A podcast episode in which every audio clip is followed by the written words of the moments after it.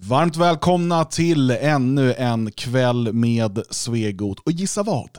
Precis innan vi kom igång så har det kantats en del utav eh, tekniska problem. Eh, och eh, det kan vara så att internet i Svenskarnas hus inte fungerar helt optimalt. Jag heter Dan Eriksson. I Svenskarnas hus har vi Björn Björkqvist och Magnus Söderman. Säg hej till publiken. Hej hej på er allihopa. Jag hoppas ni hör oss och ser oss. Ja, eh, vi, vi hör er och vi ser er, men vi ser er i väldigt, eh, alltså, väldigt långsam uppdatering. Men, ja, men det, det, där kommer, vi, vi har märkt vad det beror på. Eller alltså, vi, har en, vi har en stark teori, eller hur? Mm. Uh, det har vi kanske. Det har vi, absolut. Det är ju att det händer en massa saker här i Elgerås vid den här tiden som, som ställer till det för oss va? Eller så är det något annat. Ja, Alltså internet, klockan åtta är det som att eh, internet, det här usla nätet som finns i Helgarås, blir totalt överbelastat. För det funkar perfekt fram till strax innan åtta. Eller perfekt är väl att ta i, men mindre dåligt. eh, hur har ni det annars i Helgarås?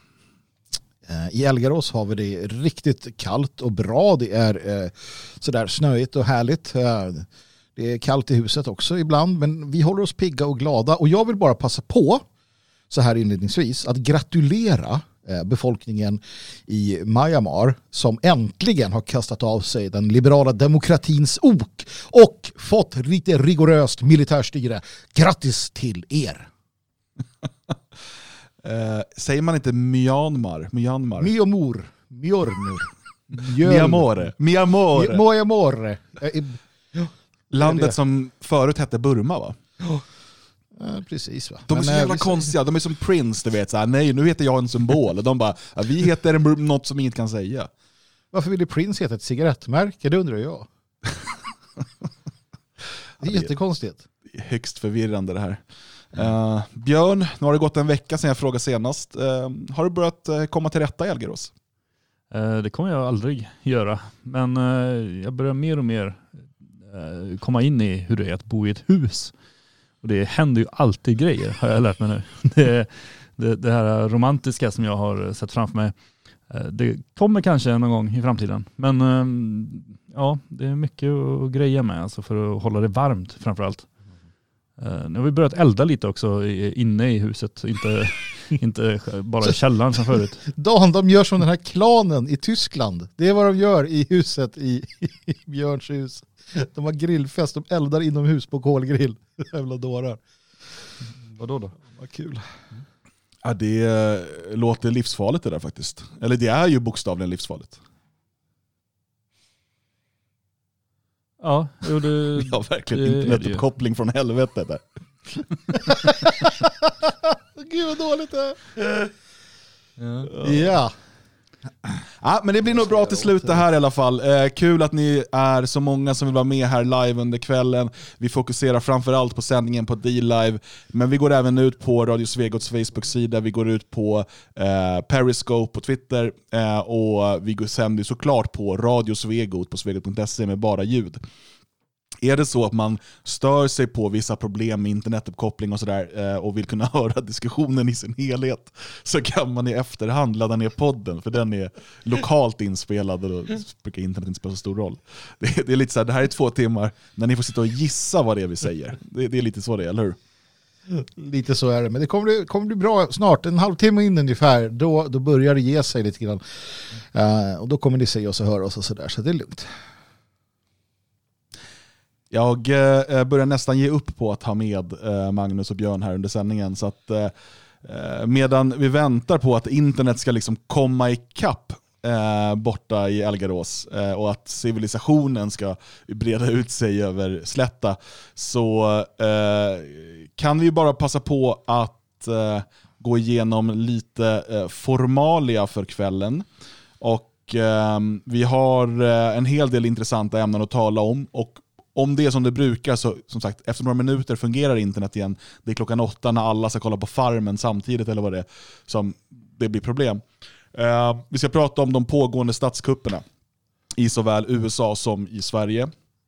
Vi ska uh, prata om Miljöpartiets nya språkrör. Och det faktum jag vet inte om vi ska prata om det, men vi kan ju bara konstatera att Miljöpartiet är det enda parti som förbjuder icke-binära som partiledare eller språkrör. Det, det är ju rätt intressant. Eh, vi ska prata om huruvida GameStonk har blivit Silverstonk eller inte. Eh, och Sen ska vi prata om den här nya myndigheten. Eh, Folk säger den har inga befogenheter, varför finns den? Ja, det ska nog vi kunna förklara. Och om det går, om internetgudarna vill, så kommer vi i detta program återigen vara tillbaka med förra veckans succé, Magnus mer eller mindre sanna och intressanta fakta. Eh, fantastiska fakta, mm, mm, något sånt där heter det i alla fall. Eh, så är det. Hur, eh, hur har ni i Algarås? Har ni internet? Ja då, för tusen. Här har vi internet så att det bara dammar om det. Ja. Jo. Ja. jo, så är det. jag vet inte. Nej. Jag kan inte jag vet inte heller. Uh, jag börjar fundera på om, jag, uh, om ni ska sluta sända video och bara sända uh, ljud. Ja, kan testa med det. Ska jag, hur gör jag då? då? Nej, jag vet inte. Eh, det måste ni ställa in där, i, där ni har gått med. Eh, vi kör på. Det, här, det får gå som det går. Det här är måndagskvällarna, det är så. Om du säger så här, jag vill ha det där finslipade, rätt på det politiska, viktiga, kulturella och inte det här mysiga hänget på måndagskvällar. Då är det fredagstinget som gäller. Vi gjorde ett superbra avsnitt i fredags. Gå och lyssna på det och sluta gnäll. det, det är där jag är just nu. Um, vi måste väl också prata lite om förändringarna på Svego, tycker du inte det Magnus? Jag tycker att de är viktiga att prata om och jag tycker att det är viktigt att du, Dan, eh, tar upp och förklarar eh, det faktum att vi är med kryptovaluta. Nej, det är vi man inte. Nu kan, Sluta säga nu det. Att man, ja, men jag ville ju det. Jag har ju blivit så inne i den här världen de senaste två veckorna sedan jag började läsa Dan Eriksson. Eh, bloggen Dan Eriksson. Dan Erikssons blogg. Du har en blogg. Ja, uh, vi är inte med kryptovaluta Magnus. Du får sluta säga det nu. Okej, okay, okej. Okay. Magnus har ju fått mig att köpa massor nu för han sa att det är nu man ska slå till. ja, det var dags. Det här är nya bitcoin, kom igen Ja, faktiskt. Uh, det har jag hört. Här. Ja. Nej, vi är ju med uh, roliga poänger. är vi med. Uh, ja, det kan man säga. Vi har ett, ett poängsystem, ett, ett bonussystem. Alltså, vi tog ett beslut efter långt övervägande om att eh, riva betalmuren på Svegot. Och det betyder att vi eh, låter alla poddar publiceras öppet. Eh, sedan 2015 då vi drev Motgift och eh, sen när vi också har drivit då Radio Svegot så har vi haft en prenumerationsmodell där man har eh, köpt en prenumeration för att få tillgång till alla poddar. Och Det här har gjort att vi har kunnat bygga upp en väldigt, väldigt stark eh, ekonomi, vi har kunnat anställa människor och vi har kunnat utveckla. Jag menar, idag publicerar Radio Svegot åt nio poddar i veckan eh, med, med olika inriktningar. Och det är tack vare alla människor som har varit med och, och, eh, betalat för prenumerationer och donerat och, och investerat sin, eh, sin tid och sådär. Och för att ta det här nästa steg och kunna nå ännu fler människor så vill vi inte längre ha någonting bakom betalväggen utan vi vill ha det öppet. Men det gör ju inte att det liksom inte, vi inte behöver finansiera eh, arbetet. Så därför har vi omvandlat alla prenumerationer som redan finns till stödprenumerationer. Och om du vill stödja arbetet med Radio Svegot och vara en av de som ser till att vi kan nå fler och fler människor så kan du teckna en stödprenumeration. Och eh, om man tecknar en stödinformation inne på svegot.se så är det ett av flera sätt som man kan tjäna Svegot-mynt. Och det här är en lite rolig eh, sak bara, men man kan bland annat använda de här mynten för att köpa, alltså man betalar inget extra då, utan man använder de här mynten för att byta dem mot eh, olika premier. Till exempel den här tröjan jag har på mig med Radio Svegot-loggan broderad här på bröstet. Eh, den går bara att få tag på på det här sättet. All information finns på svegot.se, du kan klicka på Svegot mynt så eh, kommer det upp där. Det är eh, alltså inte eh, en kryptovaluta. Eh, Eh, jag vet att du gärna vill tro det Magnus, men det är inte det. Det är ett, det är ett eh, bonussystem, en, tänk som vi får poäng på ICA-kortet. Du, ja. den, den, som är med, den som är med och hjälper Radio Svegot, och du kan göra det dels genom att donera eller bli stödprenumerant, du kan också göra det genom att eh, sprida länkar, och det finns massa andra sätt att tjäna de här Svegot-mynten. Eh, får då tillbaka liksom, lite sån härlig merchandise, det finns lite olika saker, det kommer komma många fler. Dessutom, stödprenumeranter kommer få exklusiva inbjudningar till middagar, vi kommer ha lite eh, Zoom-samtal med programledarna som, som du blir inbjuden på och eh, dessutom eh, får du en inblick liksom bakom kulisserna i statistik, vad som händer, planer för radion och så vidare en gång i månaden i ett eh, nyhetsbrev. Så det, det är lite tanken, men all den här infon finns på svegot.se. Det var väl glasklart va Björn? Ja, då, jag fattar precis. Eh, flest koppar vinner. Jag, jag, tycker det är viktigt i sammanhanget att vi får några citroner för det här arbetet som Dan har lagt ner. Så att, eh, kom igen, kasta citroner. Jag vill också jag vill dras med i det här och känna att jag vet vad jag pratar om. Uh, ni på D-Live, citroner. Ja. Det är bra det. Och för er som tittar på videosändningen, ni ser att det är lite annorlunda upplägg nu. Vi har dessutom här nedanför mig, här nere, har vi citrontoppen för februari. Så eh, nu ramlar det in techno... Jag kan, måste skicka in massa citroner här. Och det, det, händer, det händer saker. Vi ska inte fastna vid det nu, utan vi ska väl hinna prata om lite ämnen också, eller vad, vad, vad tänker ni? Ja, en del ämnen har vi att prata om. Jag ser mest fram emot eh, den fantastiska faktan som kommer senare när eh, nätet börjar fungera fantastiskt bra igen. Då kommer också den fantastiska faktan som egentligen alla sitter och väntar på. Eh, men fram tills dess ska vi underhålla eh, och eh, analysera, vi ska motivera och vi ska på alla sätt och vis ge er en bra överblick över vad som har hänt senaste tiden. Ja, det låter bra. Jag eh, har märkt en svaghet i systemet med de här notifikationerna i sändningen eh, som nu Techno Pip eh, utnyttjar. Att om man skickar en citron jättemånga gånger så kommer ditt namn blinka ganska länge på skärmen. Eh, jag, vi löser det till nästa gång så att spammandet tar slut. Ja, just det. Det, det kom ja. en fråga här eh, som var “Jag är boomer” Uh, måste jag ändra betalningen eller kommer det fortfarande att dras varje månad? Uh, det kommer fortfarande dras varje månad. Så att för dig som redan är prenumerant på Svegot Plus, du behöver inte göra någonting, uh, någonting nytt. Du kan bara fortsätta vara det. Och, Eh, så, så eh, fungerar allt som vanligt och, och, du får Svegot Mynt och du är med som stödprenumerant. Eh, däremot är du inte prenumerant sedan tidigare så kan du gå in och bli det nu på svegot.se. Jag, jag, vill, jag vill, innan vi pratar om något annat, prata lite till om det här. För att jag vill bara säga att jag är så himla glad. Jag är så himla glad över att vi kan göra det här. Att vi kan, alltså i en tid då det jagas efter eh, bidrag från staten, i en tid där betalväggarna reses. Och, och, jag har inget problem med att ta betalt för det man gör.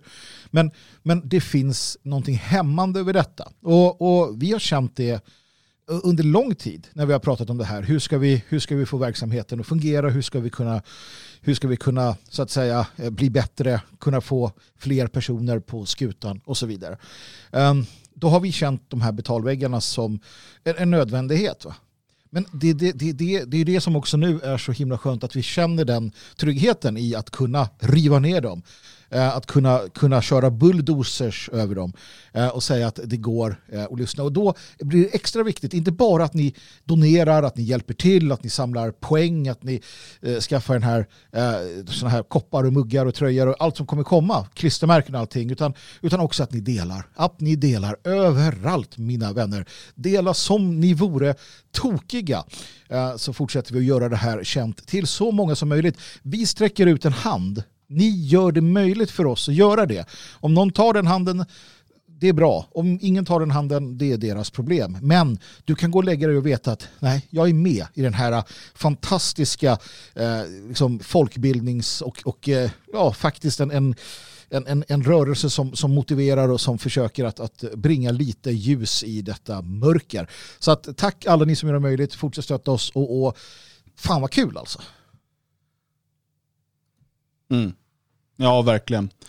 Um, jag, jag ser verkligen fram emot det här och att vi gör det här tillsammans. Det är så himla viktigt. för att alla kan inte eller vill inte eh, liksom spela in poddar, jobba med manus, jobba med research, eh, grafik, vi har folk som hjälper till med massa olika saker.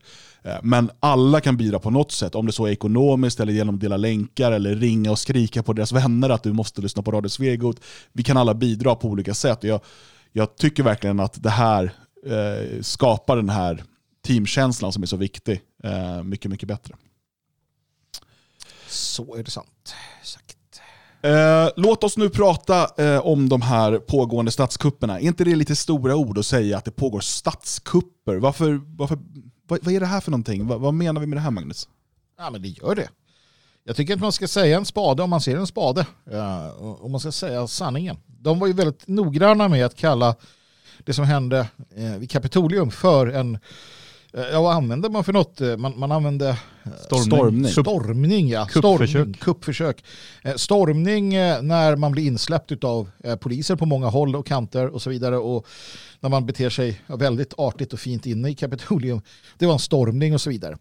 De ljuger, det gör inte vi. Och, och vi har tänkt ett par gånger innan vi valde att kalla detta för statskupper. Vi, vi diskuterade det här tidigare idag. Ska vi verkligen använda det här ordet eller inte? Um, för att vi vill inte stå där med skägget i brevlådan och se dumma ut. Men när man tittar på vad som händer i uh, USA uh, med Demokraterna, det faktum att, att uh, de fortfarande har en, en belägrad stad i Washington DC och mycket annat som har sagts och gjorts Ehm, när vi ser hur man, eh, hur man angriper eh, så kallat konservativa då i efterhand. Nu senast såg jag att man ska eh, utreda huruvida för detta då president Donald Trump ska kunna ha kvar sitt hem, Mar-a-Lago, eller om det ska utsättas för någon form av åtgärd. Eh, och så vidare och så vidare. När vi ser allt det här som händer eh, och när vi har läst hur George Soros från dag ett själv skrev att han tänker eh, tillsammans med bland annat demokratiska politiker men också då demokratiska, alltså som är demokrater, inte dem, att de är demokrater. Um, att, han ska tillsammans med te, big tech och så uh, se till så att uh, president Trump inte blir omvald och så vidare. När allt det här sker, då är det inget annat än en statskupp. När du har då uh, satt upp runt hela eh, egentligen eh, maktens eh, tinnar och torn i Washington DC, en, en, flera meter hög mur. Det har alltså murat av hela eh, Kapitolium, hela kongressen, allting och har beväpnade vakter och liknande så att allmänheten inte kommer i närheten.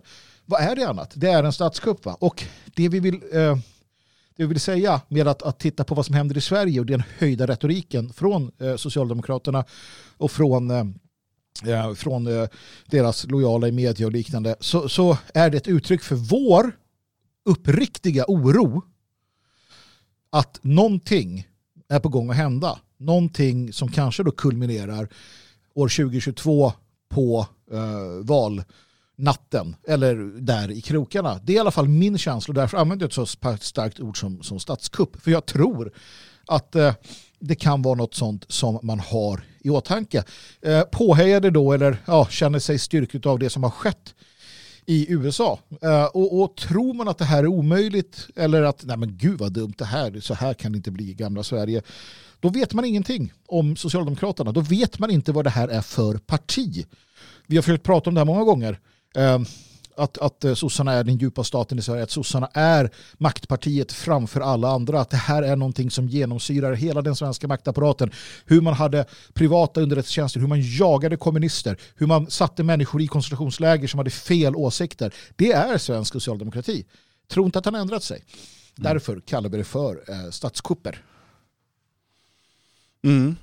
Um, om vi uh, ska liksom stanna i USA så tycker jag hela den, den retoriken som har varit då sedan, eh, sjätte, eller sedan 20 januari, eh, nej, sedan 6 januari såklart, eh, den så kallade stormningen.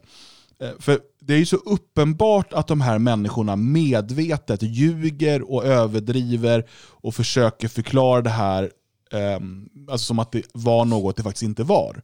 Mm. Om du jag lyssnar på en del svenska poddar också. Jag hör hur de här människorna som, är, som inte är nationella då, utan de är, det är oftast liksom vänster, liberaler och sådär. Och när man hör dem prata om det här, det de beskriver är ju alltså att hundratals eller tusentals Trump-supportrar eh, beväpnade till tänderna stormar Kapitolium och politikerna hinner undan med liksom en, en hårsmån. Och eh, De var där för att döda dem, för att liksom binda fast dem, ta dem som gisslan och, och ta makten i USA. Det här motsägs ju totalt av de filmer vi kan se. Vi tittade på det här för några veckor sedan, den här när shamanen kommer in i, eh, i parlamentet och eh, som går helt lugnt och han pratar med vakten där. och ja men du vet, oh, hello everybody. Så, eh, det, det, det, är ju, eh, det är klart att det fanns våldsamma delar och så vidare, precis som, som många demonstrationer som spårar ur på något sätt eh, har. Men att det skulle varit ett försök till ett våldsa, en våldsam liksom, revolution. Eh, det, är, alltså, så här, jag vet inte, det kanske var några där som trodde det. Eh, men det kan det vara på vilken demonstration som helst. Folk som tror att det här, nu är det bara att vi springer mot, mot parlamentet så blir det revolution. Men, men som man har beskrivit det, det har ju ingen bäring i verkligheten, men man använder den beskrivningen sen då som argument för att eh, inskränka rättigheter. Och, och, alltså jag ser ju, både i Sverige och i USA, men vi håller oss i USA nu, hur man försöker hitta sätt, även om man inte kan förbjuda republikanerna, så åtminstone liksom slå sönder högerflanken i republikanerna genom att ja, faktiskt fängsla dem på olika sätt. Mm. Det, det, är det man, man är ute efter. Man är ute efter det på bred front. Det pågår i eh, de olika delstaterna.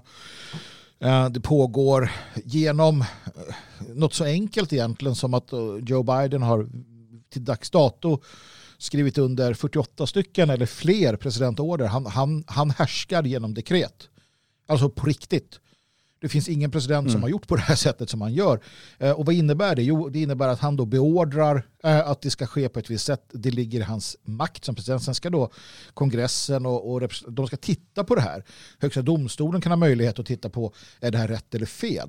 Eh, men han bara kör på och det här, man, man gör inte på det sättet. Barack Obama inledde med det Eh, och, Biden har helt spårat ur. Och, och, det vi ser är ju att eh, de, de skapar sitt narrativ, de har sin bild klar för sig. Och jag lyssnade, det tycker man kan göra, uh, på dekonstruktiv kritik Aron Flam som pratar med Jens Liljestrand, uh, Expressens kultur, vice kulturchef tror jag är. De pratar bland annat om den här så kallade stormningen av Kapitolium och, och det man inser det är att eh, den här statskuppen som pågår i USA den har backning av hela den liberala demokratiska vänstern. Eh, alltså hela, hela etablissemanget. Eh, dels på grund av okunskap. Vid flera tillfällen när Flam tar upp fakta så sitter Jens Liljestrand och vet inte Nej, det där har jag inte hört. Vad skulle det vara på det sättet? Nej, men det har jag inte. Nej, det tror jag inte.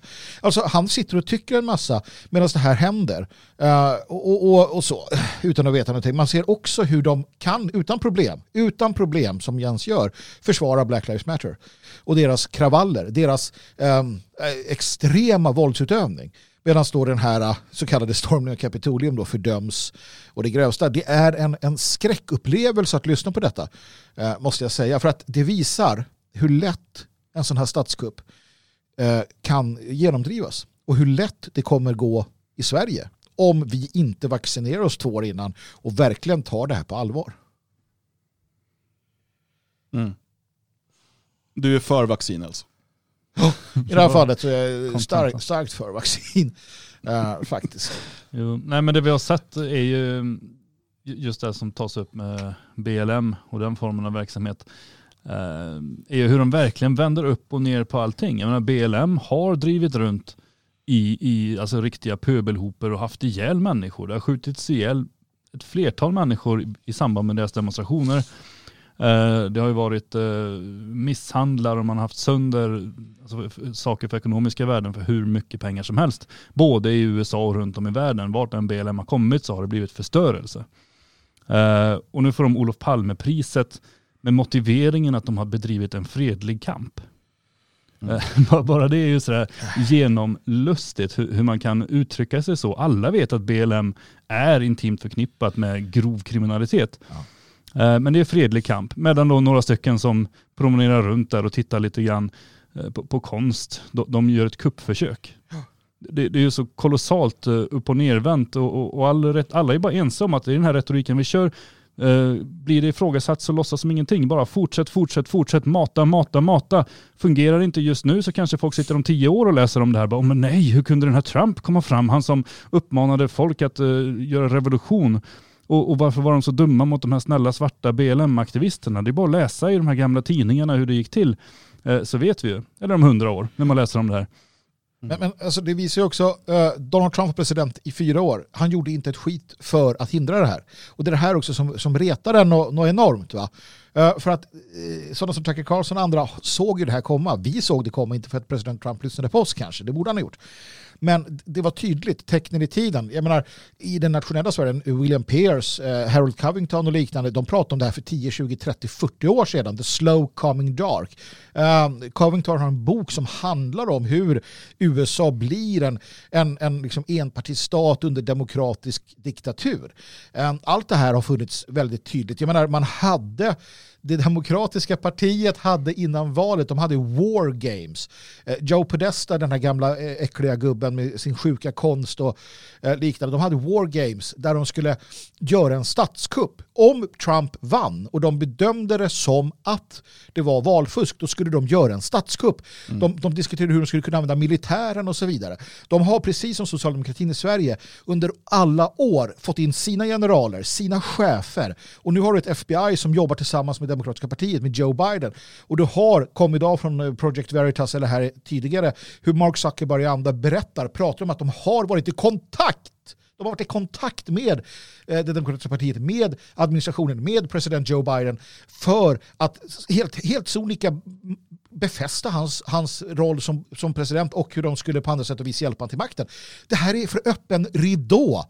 Så att eh, det, det, det, är, det är fantastiskt vad, vad som händer. Och eh, det här finns det ingen tillbakaväg från, ingen fredlig i alla fall, det tror jag inte.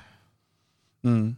Ja, det viktigaste sak du är inne på där också Björn, det är ju det här med uh, historieskrivningen. Att, och det här är ju något som vänstern har lärt sig behärska, så de fattar att, uh, att, att det blir uppenbart för en hel del att vi ljuger nu. Det spelar inte mm. så stor roll, för att vi, skri vi skriver historien som ska läsas imorgon. Uh, och när man lyssnade på den här podden som, som Magnus föreslog, Dekonstruktiv kritik, um, och, och, Jens Liljestrand, ska se nu kommer Magnus tillbaka här. Uh, Magnus, tänkte du på det med Jens Liljestrand här i, i podden Dekonstruktiv kritik, att uh, när uh, Aron Flam jämförde det med BLM så tyckte han inte att jämförelsen höll eftersom att BLM slogs ju mot någonting dåligt, alltså mot rasism. och eh, de här i Kap Kapitolium, de, de, var ju, de var ju där för en lögn, att, ja. att det var ett valfusk. Så därför kunde man inte jämföra det. Alltså, och, och det, är det, här, det här har vi poängterat många gånger, men det är viktigt. Vänstern är inte emot politiskt våld, de är för politiskt våld. De är emot politiskt våld som drabbar dem eller hotar deras makt. Men de är för politiskt våld som drabbar deras motståndare och som kan avancera deras positioner. Precis, och vad gör vad gör Aron Flam som pratar om sina sovjeter och han pratar om kollektivismen och han har krossat socialismen muggar. Vad gör han? Ingenting. Ingenting. Vad gör Ivar Arpi? Vad gör alla de här konservativa, eller vad de nu ska kalla sig för, eh, opinionsbildare och, och, och, tyckare? Eller andra. Vad gör de? Inte ett dugg. Alltså, det är därför de blir överkörda. Det var det som hände på 20-talet. Det är där vi är. Mm. Konservativa idioter, för det är vad de är. De är mm. idioter. De blir överkörda eh, och, och, slagna ner i, i skorna utav vänstern Eh, vänsterliberaler vad du vill. De enda som står, där, står dem emot det är den järnhårda Eh, de järnhårda motståndsrörelserna av olika politiska slag, fascister, nazister, järngardister, falangister i, under 20-talet. och det kommer vara samma sak nu. Det kommer vara eh, etnonationalisterna, de som eh, förstår och, och gör analysen, som kommer stå rakryggade. Så kommer de här Arpi och Flam, allt vad de heter, och, och knackar på och säger snälla, snälla, snälla, vi, vad ska vi göra? De kommer efter oss, de här pöbeln med bolsjeviker. Ja, det ska vi se vad vi gör då. Vad gör vi då? Nej men eh, det här är också väldigt intressant just att det här argumentet att ja, men BLM de är ute och slåss för någonting bra och då kan man inte jämföra det här och då är det helt okej. Okay. Det är ju då det blir ännu mer intressant att se Socialdemokraternas retorik och sossarnas språk, det de håller på med just nu. När de angriper i första hand naturligtvis Sverigedemokraterna av gammal vana, att det är eh, ja, en lång radda med olika saker de är och sen att man har satt igång med den här vidareutvecklingen nu, att nu är det även Moderaterna och det är Kristdemokraterna, för de vill samarbeta med dem och de är i princip likadana. Jag såg en, en uh, lustig grej här nu för någon dag sedan, igår, uh, så la Morgan Johansson ut då att uh, ja, nu är det väl risk att ni, ni kommer kräva min avgång igen, för det har ju folk gjort när han jämför Moderaterna med nationalsocialister. Men jag vill ändå tipsa om den här boken och så tipsar han om Alan Bullocks bok Hitler, en studie i tyranneri. Mm. En tämligen värdelös bok, ehm, full med faktafel och så. Och det resulterar i att eh, Annika Strandhäll naturligtvis snabbt är framme och skriver så här. Jag läste och recenserade i åttonde klass. Alla borde läsa. Bara, ja men vad duktig du var. Lilla flicka, redan i åttan läste du den boken. Fantastiskt. Och den var ju tjock, det var ju många sidor och hon läste allihop. Eh, men, men det är ju ändå att de lyfter fram den här nu då. Vad, vad hände då? Jo men det vart ju ett väpnat motstånd mot Hitler. Eh, man hyllar ju att han drevs till självmord och så vidare och så vidare. Eh, är det där man då vill sätta in stöten mot Sverigedemokraterna, Moderaterna och Kristdemokraterna, om de nu skulle ta makten då, är det rätt och riktigt, helt i sin ordning, att på samma sätt eh, ja, vad ska vi säga, starta ett krig emot de partierna. Ja, men Sossensunen eh, sa ju det för, för ett par år sedan. Att går det inte att, att, går det inte att diskutera och prata och kan vi inte vinna med argumenten, då, har jag, då, då osäkrar vi AK47, vill jag minnas att han sa. Mm, Kalashnikov tror jag han var. Kalashnikov, mm. precis ja. Och jag vet att du sa Dan för någon vecka sedan eller två, äh, för jag har hållit på ett tag nu.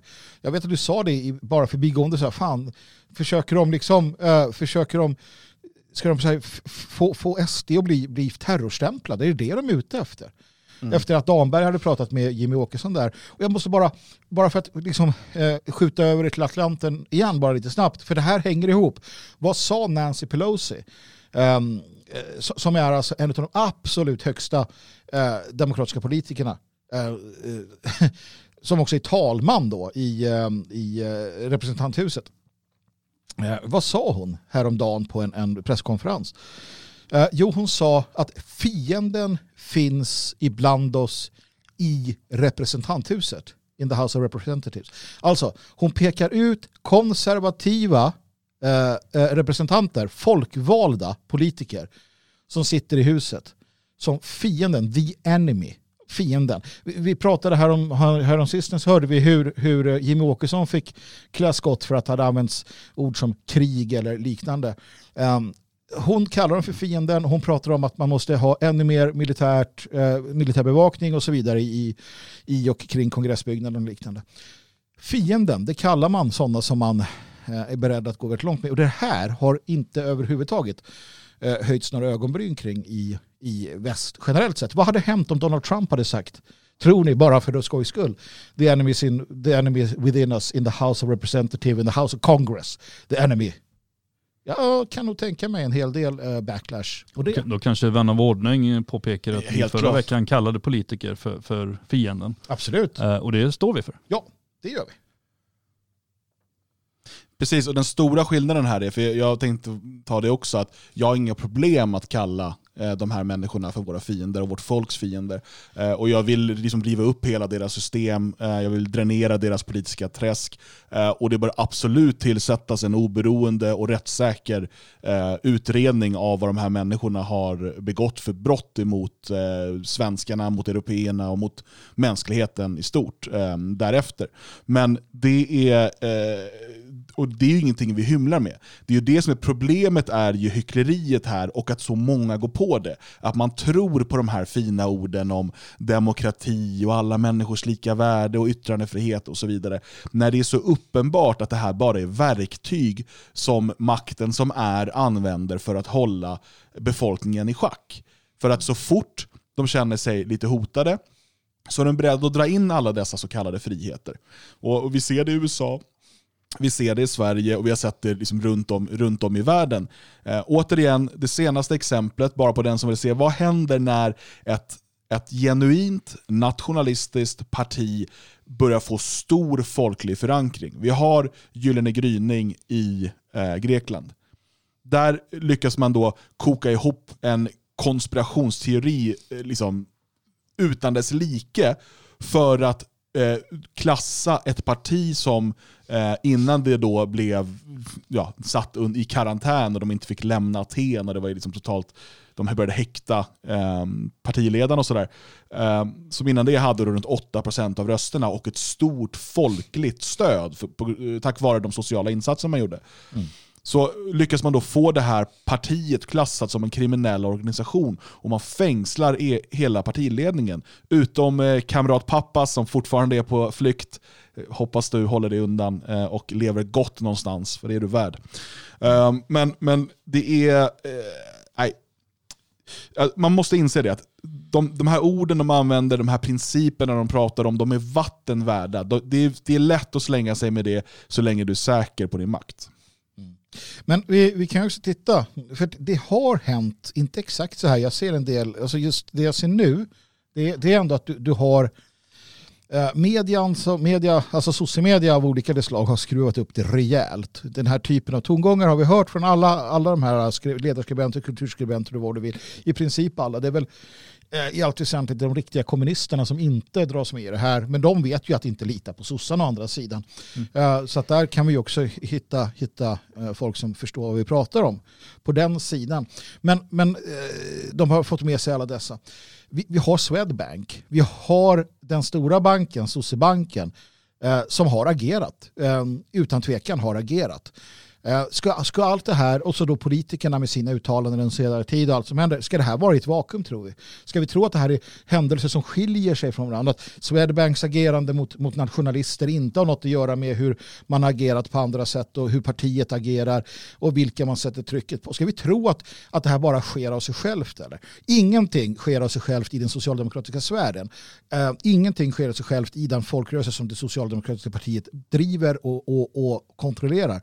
Det är är en, en, det är en maktorganisation eh, där, där de som har makt har makt och du har hela facken, du har liksom LO, du har allting. Det, det är som så att de kan ligga i luven på varandra. Det kan de göra, de kan bråka, de kan eh, tjabbla. Men eh, det är lite som när, när Israel har problem eller när, när vissa andra grupper har det. Då går de tillsammans, då enas de. Um, och, och, så här har det sett ut i årtionden i Sverige. Jag vet inte, för en yngre generation kan det vara svårt att förstå hur extremt maktfullkomliga eh, sossarna är och hur extremt mycket makt de har. Vare sig de, är de behöver inte vara i regering. De behöver inte statsministerposten för att kontrollera Sverige. Och det beror delvis på att, att eh, de konservativa, eller de, den, den borgerlighet vi har, är en kastrerad, feg, jävla blek kopia utav, jag vet inte, en annan blek kopia, en annan blek kopia, ni vet. Det, mm. det, det, är där vi är och har varit under lång, lång, lång, lång tid. Jag tycker att uh, Andrew Joyce, eller ja, han är inte Andrew Joyce, han har aldrig varit på Twitter förut och blivit avstängd. Det här är någon som bara har hans namn på Twitter såklart. Eh, skriver det eh, ganska bra idag på, på Twitter. Eh, han skriver då att, eh, jag översätter direkt nu eh, från engelska, eh, men så den riktiga, det riktiga svaret på eh, wokeism, alltså vaken, vänster, kulturmarxism är inte konservatism utan radikal tradition. Det riktiga svaret på massinvandring är inte eh, slut, stängda gränser utan repatriering. Det riktiga svaret på multikulturalism är inte assimilering utan en etnostat.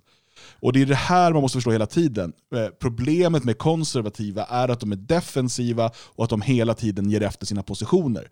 Eh, för att eh, skulle stängda gränser lösa våra problem? Nej skulle eh, liksom konservativt tänkande istället för en radikal traditionalism lösa våra problem? Nej.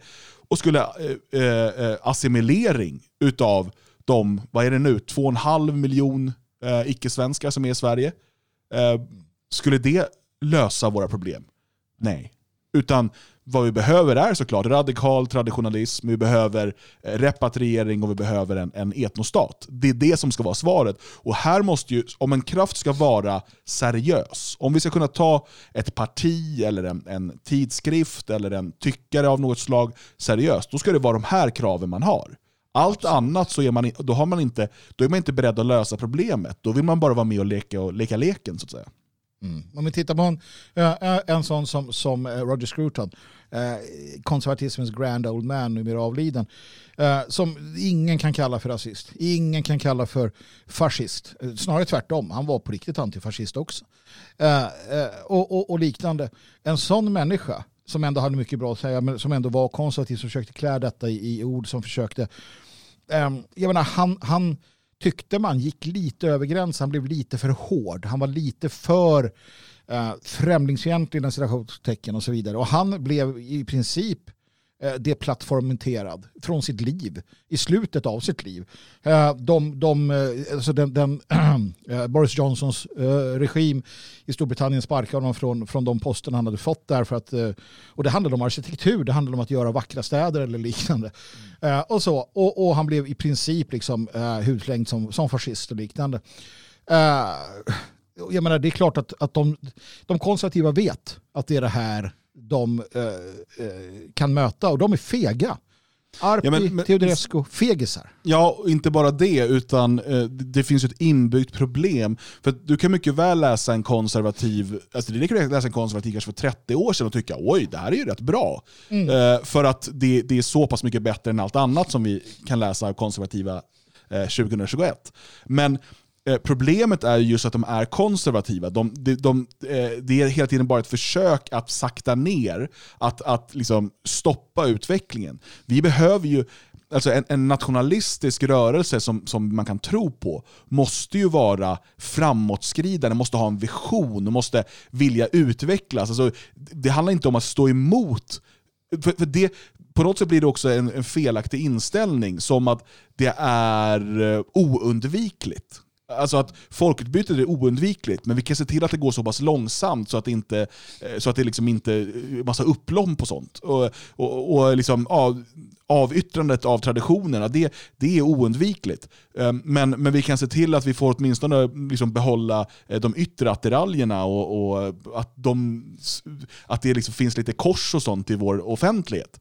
Men det löser ju inte eh, det, alltså det, det måste vara en visionär och på det viset också en revolutionär rörelse. Eh, en radikal rörelse i dess rätta bemärkelse, alltså radikal med rötterna. Som, ur rötterna, som vill dra upp det här ur rötterna och bygga eh, från rötterna uppåt. Inte liksom försöka klippa till busken bara. Men då är frågan den, och jag säger det, att det, eh, socialdemokratin kan mycket väl förbereda någonting som vi i alla fall kan kalla för statskupp eh, 2022 eller där i krokarna. Och de har sin media, de har sitt SVT, eh, de har sina agenter på alla viktiga positioner. De har varenda byrådirektör. Eh, jag, jag tittade häromdagen på eh, en dokumentär från Försvarsmakten som finns på YouTube. När kriget kommer heter den. Där man pratar om framtiden, man pratar om de olika scenarierna som finns och som kan hända. Och där är man väldigt tydlig med att alla försök att, att försöka de kallar det för underminera då svenska regeringen eller slå, eh, alltså ifrågasätta, kritisera den svenska, eh, den svenska politiken. Man tog ett exempel när eh, en, en tidning i Italien rapporterade om svenskt, om det var svenskt flyktingmottagande, jag minns inte. Men i alla fall, det kom en massa kritik på Twitter och andra sociala medier där man kritiserade svensk politik. Och svaret från Försvarsmakten i det här fallet det var att det är påverkansoperationer.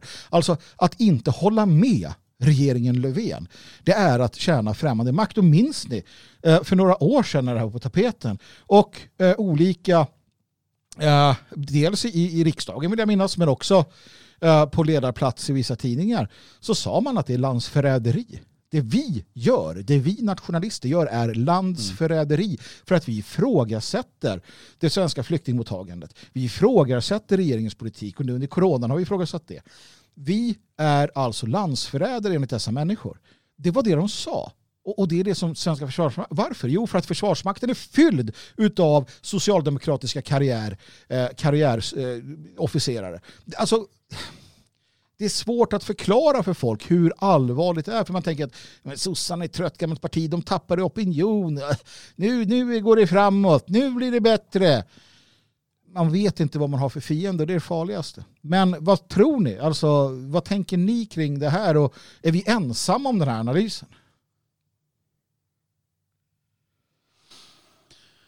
Alltså det finns ju, ehm, jag, jag såg att man skrev på Expressens eh, ledarsida idag, en osignerad ledare, ehm, som, eh, där är då eh, S höga tonläge är ett tecken på desperation. Och eh, det finns ju en liknande, det, det är inte alls samma slutsats som vi drar med att det är en typ av statskupp som, som pågår, utan det man eh, eh, skriver då är att det går rätt dåligt för sossarna. De har svårt att hålla upp regeringen. Eh, man förlorade 15 000 medlemmar här eh, sedan förra året. Och, eh, det, det, är väldigt, eh, väldigt svårt för dem just nu och, och, man kanske känner att makten håller på att glida ur händerna. Och då eh, agerar man eh, i desperation på det här sättet. Jag tror att det, det, det är en väldigt konservativ analys. Mm. Eh, och Vi måste förstå att vi har att göra med, i grunden här har vi att göra med marxister. Vi har att göra med eh, alltså, eh, socialister som tror på införandet av det socialistiska samhället genom reform istället för revolution. Mm. Men det är fortfarande så att de, de i grunden har en marxistisk analys av samhället. Och de tror nog på mycket av det de säger, men framförallt, och det har marxister visat genom historien, är de beredda att gå över lik för att säkra och utöka sin makt. Ja men lyssna på vad de sjunger på första maj. Mm. Internationalen, det är deras, det är socialdemokratins dröm, det är internationalen. Ehm, det är proletariatets diktatur. Det, det är dit de vill. Man kan inte nog påpeka det. Mm. Eh, och de, de vandrar gärna över konservativas ben. Och om inte de konservativa skärper till sig. För att det finns ett sätt att, att rida spärr mot det här, vågar jag hävda. Som, som inte nödvändigtvis handlar om att gå ut och slå folk på käften. Utan det är att tidigt, nu, gärna för några år sedan, ta, ta bladet från munnen. Uh, och konfrontera detta och säga, säga vad det är. Peka ut det för vad det är. Om de kan sitta och gå på som Morgan Johansson och liknande, då kan eh, den andra sidan kalla dem för då de är. De kan säga, vad är det ni förbereder? Hur började det i, i Rwanda? Eh, man började kalla motståndarna för olika kackerlackor och liknande. Det har man redan gjort med Jimmy Åkesson. Nu börjar man kalla de här för fascister och nazister och, och jämförelser. Alla vet att nazister måste dödas. Alla vet att Hitler eh, skulle bombas till, till liksom undergång. Alla vet det. Det är klart, hela, hela västvärlden är överens om det här. Och så börjar man kalla Moderaterna för det. Det betyder mm. att Moderaterna ska, ska avrättas, de ska skjutas, de ska spärras in. Det är vad sossarna säger i grund och botten. Fattar man inte det, då har man inte förstått särskilt mycket gällande historia eller ordens betydelse eller liknande. Det är mm. synd om de konservativa, mina vänner, i sådana fall. Jo, jo men det är alltså, om man läser Expressens artikel Eh, så jag menar visst, de har ju rätt, sossarna är desperata. Det är ju ingen, det är ingen tvekan om den saken.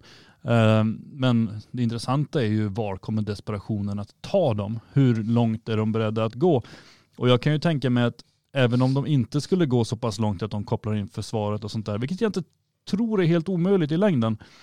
Men det är ett par år kvar till valet. Jag tror att det de arbetar med just nu, det är ju att um, Eh, till exempel bli god vän med big tech-företagen riktigt ordentligt. Förklara för dem att här har vi ju en nazistisk revolution på gång. Ska vi tillåta det eller ska ni skärpa er den här gången och inte släppa fram folk som ni gjorde med Trump?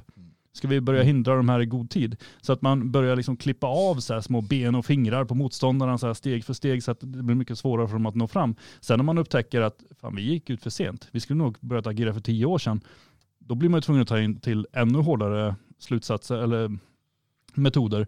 Sen kan det ju också vara så att man släpper fram dem det här valet för att kunna svartmåla dem ordentligt, för att sen riktigt kunna vinklippa dem ordentligt för all framtid.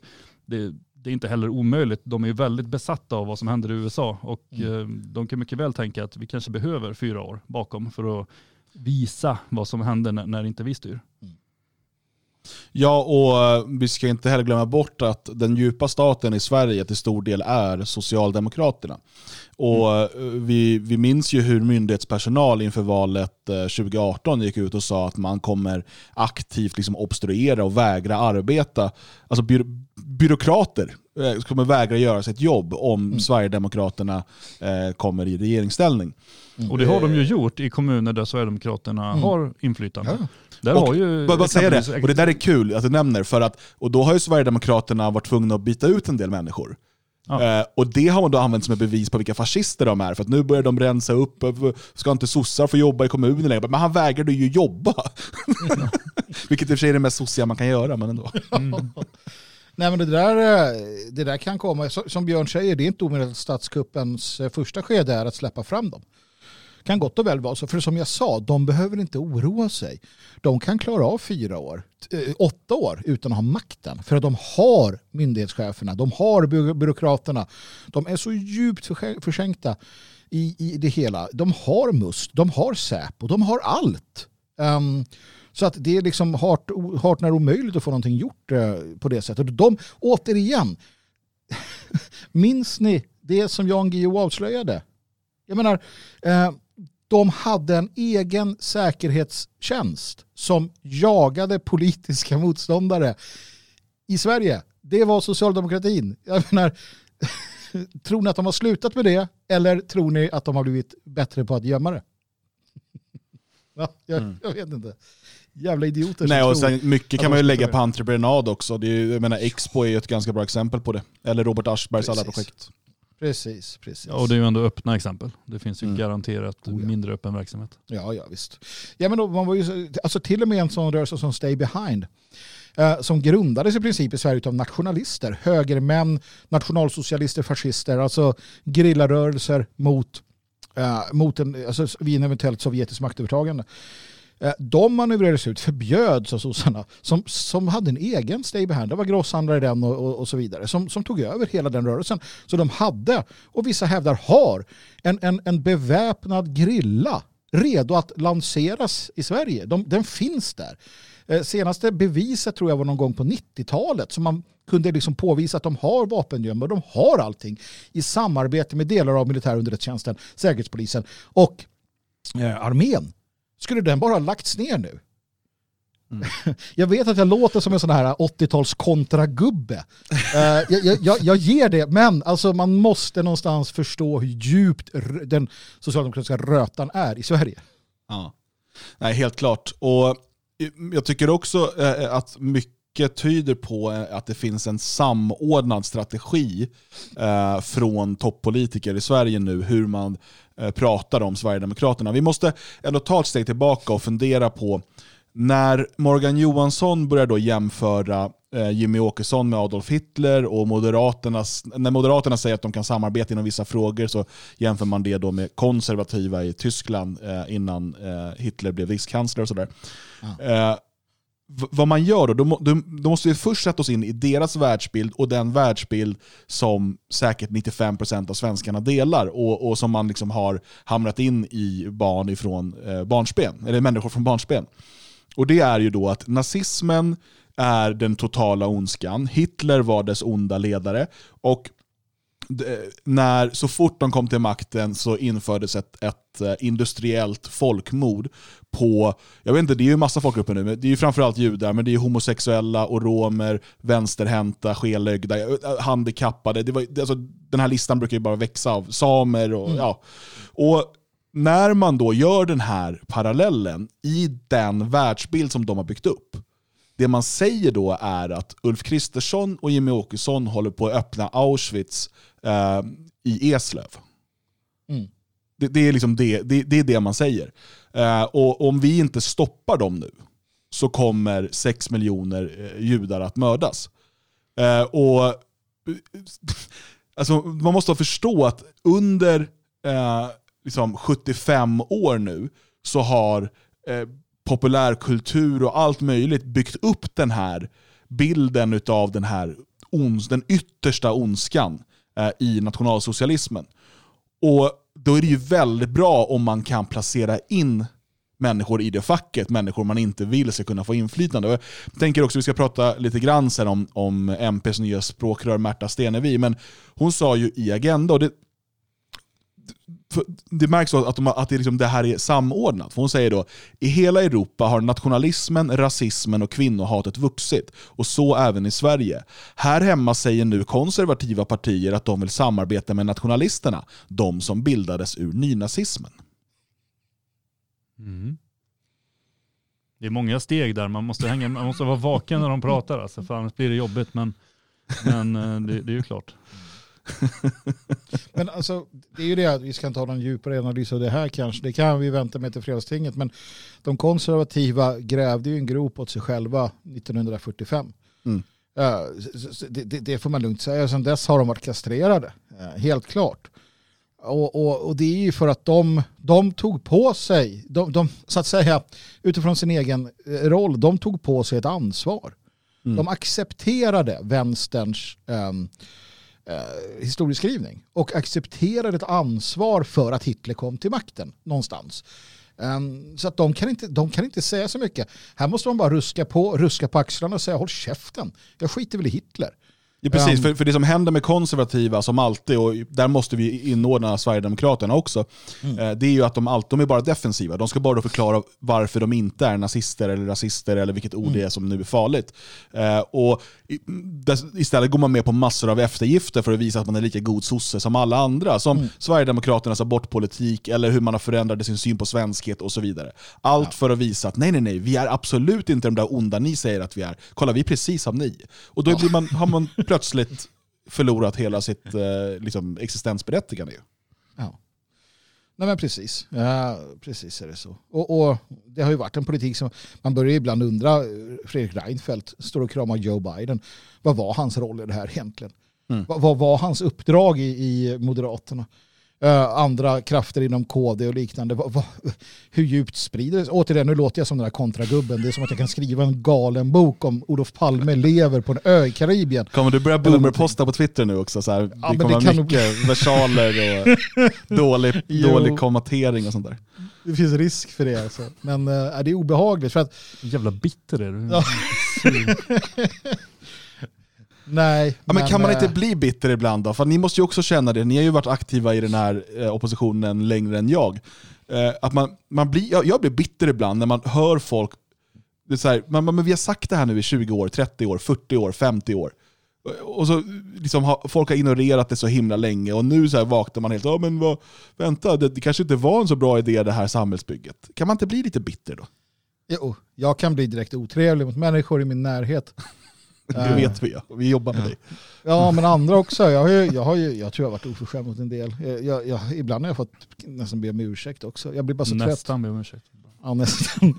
Nej, men det finns ett problem i, ja, i det här med, eh, Eh, speciellt när de ska försöka lära en något nytt. Eller de kommer helt så här, konstiga saker. För det är så mycket konstigheter också. Det, det där är ju, jag menar för sig hur, hur problematiskt det blir när det blandas in en massa konstiga saker. Men jo, nej, men det är klart man kan bli bitter. Eh, men, men, men jag har ju, alltså någonstans eh, har jag ju insett att det som kan få en annan att kasta in handduken en vacker dag, det är ju inte, det är ju inte fienden. Utan det är ju den egna rörelsen. Det är de egna, ja, de, alltså de egna, det är de som kan få den så här, nej men jag, det, jag skiter i det. Det är ingen Men jag, idé. jag tänker lite så här, att, för jag försöker alltid, för jag blir också bitter. Ganska ofta. Och sen ibland blir man väldigt nedstämd när man ser även hur, hur motståndarsidan beter sig och sådär. Jag försöker alltid se allting ur det mest komiska perspektivet jag kan för att bara orka med vansinnet. Och just nu så kan jag inte låta bli att tänka på, om vi säger att Jimmy Åkesson tar makten i Sverige, blir liksom den nya Hitler. Griper makten. Mm. Ja, han griper makten, han stormar in i, ja han har ju passerkort då, men, eh, men, men, men så, så tänker vi liksom då Sverige som en världsminiatyr. Då blir ju Löfven, han blir ju Churchill. Och då ska han börja samarbeta med kommunisterna, det måste ju bli Vänsterpartiet. Men var kommer USA in i bilden? Vilka blir det? Är det Folkpartiet? Är det Liberalerna? Ja, Sabuni ja. Och så ska de sitta tillsammans på en bänk så här och så ta bilder i svartvitt. Så Sånt kan så- jag tänka på, då blir jag glad igen. Ja, nej, men det är rätt. Nej, men saken, är, saken är den att, att eh, vi är i grund och botten välsignade i att få leva i dessa tider. Jag, jag håller fast vid det. Um, för att vi är här för att vi klarar av det. Uh, annars hade vi inte varit här. Vi prövas inte på sätt som vi inte klarar av. Um, och, och det är inte svårare än så. Så att vi klarar av det. Man klarar av det. Och jag menar den, den uh, möjlighet vi har. Jag, är ju, jag tackar ju Gud varje dag för att jag har möjligheten att uttrycka mig. Att jag kan stå här med er. För att hade jag inte kunnat det, då, då hade det varit extra svårt, extra jobbigt.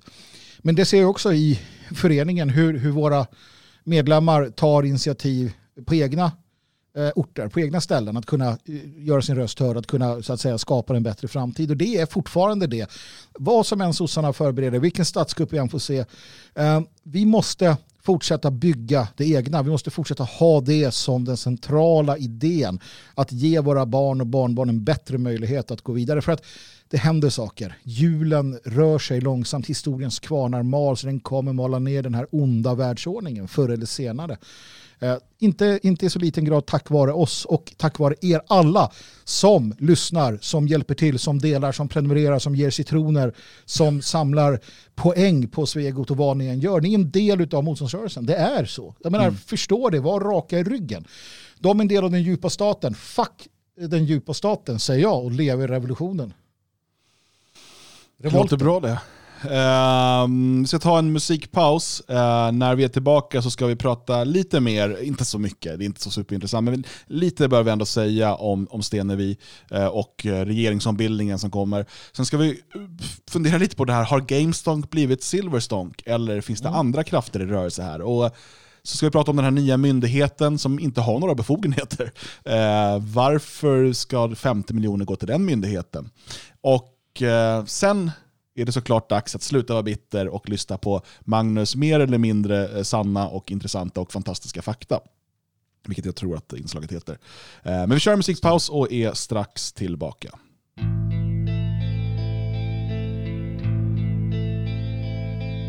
Sitter här och lyssnar vid din gravstens gråa glans Söker höra rösten din som i vinden en gång fanns. Försvann en gång för länge sen till Österland du drog.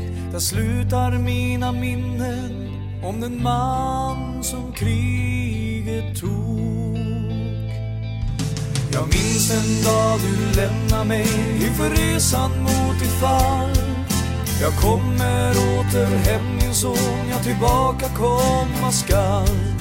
Så frukta ej för mig min vän, var nu stark och hjälp din mor. Jag kommer vara här för dig, se dig växa stark och stor. Sen skeppet mot horisonten skred, du vinkade oss adjö. Solnedgången sken så röd, fanns en tanke på din död. Jag tog min moder då i hand och vandrade sakta hem. Drömde sedan natten lång om min far, namn hjältars vän. Var dag kom brev om hjältars dåd av far som i fronten gick. Sagor om kamraters bragd som därför folk och frihetsstrid för Europas framtid Svea kätt här i Nordlands division. Vi går framåt, aldrig bakåt, skrev han stolt om sin vision. Men sorgen i staden kom så snabbt, den då brevet aldrig kom. Den då far slutade skriva, den dag då själen minst stod tom. Nu låg han där bland vänner låg som stupad i fältens grus. Som det dödas sång förnimmer hörs din röst i vindens sus. Vid min pappas grav jag sitter, hoppas folket honom minns. Han gav livet för vårt bästa, tror inte större hjältar finns. Men nu människor vill glömma, göra hjältens skuld till sann. Tänk då han föll i fjärran öster i sin kamp för folk och land. I sin kamp för folk och land. Men hur människor vill glömma, göra hjältens skuld till sand. Tänk då han föll i fjärran öster i sin kamp för folk och land.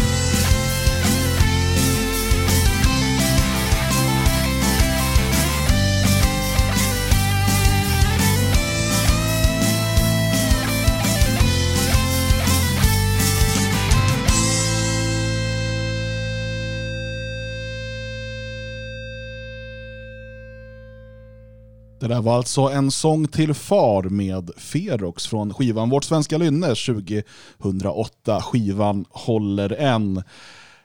Um, vi ska fortsätta uh, prata här om Stenevi och, och, och massa annat. Eh, jag vill bara passa på att tacka alla er som eh, stöttar Radio Svegot. Dels såklart ni som skickar in citroner på D-Live. Där har vi nu topp fem. Har vi här Strateg, TKNO, Moose Ridge, Jimmy Jugend och Uncle A. Stort tack eh, eh, alla som har donerat där. Och såklart också till er som donerar eh, eller löser en stödprenumeration via svegot.se. Det är bara tack vare er som det här är möjligt och vi kan fortsätta utvecklas. Och med tiden kanske till och med få ett fungerande internet i Elgarås. Det vore väl trevligt Björn? Ja det vore helt fantastiskt. Jag tänkte bara att vi får väl påpeka att det var ju pseudonymer där. De som hade skickat citroner. De heter inte så på riktigt. Vad vet, du, vet du det? Eh, jo, för att jag kollade snabbt på Retsit på några av namnen där och eh, kunde inte hitta någon av dem. Ja, eh, stort tack för, för ert stöd. Så eh, Miljöpartiet har valt nytt språkrör och det blev ingen skräll utan förhandsfavoriten och eh, valberedningens favorit eh, blev också vinnaren. Eh, hon heter Märta Stenevi och är egentligen inget så stort namn. Hon är rätt ny i partiet eh, och, eh, men har varit då partisekreterare ett tag. Och nu blir hon då eh, språkrör och med största sannolikhet Eh, vice statsminister i regeringsombildningen. Vad, eh, vad tänker du Björn? Vad kommer, kom, kommer det här märkas på Miljöpartiet och svensk politik på något sätt? Nej, eh, det kommer det inte göra överhuvudtaget. Jag skrev en text idag på nationalisten om det här. Där jag väl konstaterar att jag tror att det kommer betyda betydligt mer för det svenska folket att vi samma dag fick en ny ICA-stig. Jag tror det kommer påverka mer hemma i stugorna. Eh, Stenevi hon gick ju med i eh, Miljöpartiet 2012 när Fridolin och Romson var partiledare. Det är alltså inte länge sedan när man tänker på det sättet. Och det är också under den perioden som Miljöpartiet eh, gick ytterligare några steg och verkligen blev, eh, ja i princip släppte eh, miljöpolitiken för att satsa på, på migrationspolitik. Eh, året innan hade man gjort en över, överenskommelsen med Moderaterna för att stänga ute Sverigedemokraterna och eh, ja, för att garantera öppna gränser. Och det är ju den politiken då som gjorde att den nuvarande, det nuvarande språkröret gick med i partiet. Eh, så att det, det finns inga, ingenting överhuvudtaget som tyder på att eh, hon skulle vända den frågan utan hon kommer driva på som vanligt. Hon har också pratat om att bredda partiet, Mm. vilket i miljöpartisammanhang betyder fortsätta som vanligt. Ja, eller till och Eh. med ännu värre än vanligt kanske. Ja, alltså de kommer ju tona ner den här miljöpolitiken för att hon tror att den är väl inte den de vinner så mycket på. För de har ju tappat i siffror och sådär. Så att då tänker hon att då måste vi satsa lite mer på medmänsklighet som hon kallar det för. Och eh, ja, det betyder ju öppna gränser. Mm. Eh, Så att jag tror att vi, vi, vi slipper dem efter nästa riksdagsval. Men, men eh, man kan väl ändå säga att hon har varit med längre i partiet eh, med tanke på den post hon nu får mot vad eh, den tidigare kulturministern Alice Bah Kuhnke var innan hon blev, miljö, eller blev, blev, blev minister. Absolut, hon har väl fortfarande, ja, de, de har väl, nu har de väl varit med ungefär lika länge skulle jag tro. Mm, för att hon gick väl med dagen innan mm, valet tror jag för att kunna Nej. bli... Nej, Nej, hon gick med efter valet. hon gick med efter Eh, valet. Ja. dagen innan hon gick ut som minister. Just det, så var det ja. Då blev Mm. hon medlem. Ja, så att, eh, Ja, då var det dags. det är så man gör i Miljöpartiet. Ja, nej, så på så sätt så har de ju fått en riktig veteran. Eh, det får man ju säga. Men eh, nej, men jag vet inte, hon har ju jobbat med förlagsverksamhet och sånt tidigare som tillhör ju den, Ja, den på världen. Bokus har han varit va, tror jag. Ja, precis. Typ inköpschef på Bokus. Ja, det, det, det, är också, det är också intressant om någon undrar var, varför är det så eh, varför är det så vänsterlutning på Bokus? Ja, det är för att sådana här sitter som inköpschefer. Ja, och det, det, det är ju här de hittar sina människor. Jag menar, Alice Bah Kuhnke hittar man på Disneyklubben och, och den här hittar man på Bokus. Det, är- det är ju den här fina kultursfären som de befinner sig i. Eller ja, de tycker att de är fina. De är egentligen fruktansvärt fula allihop.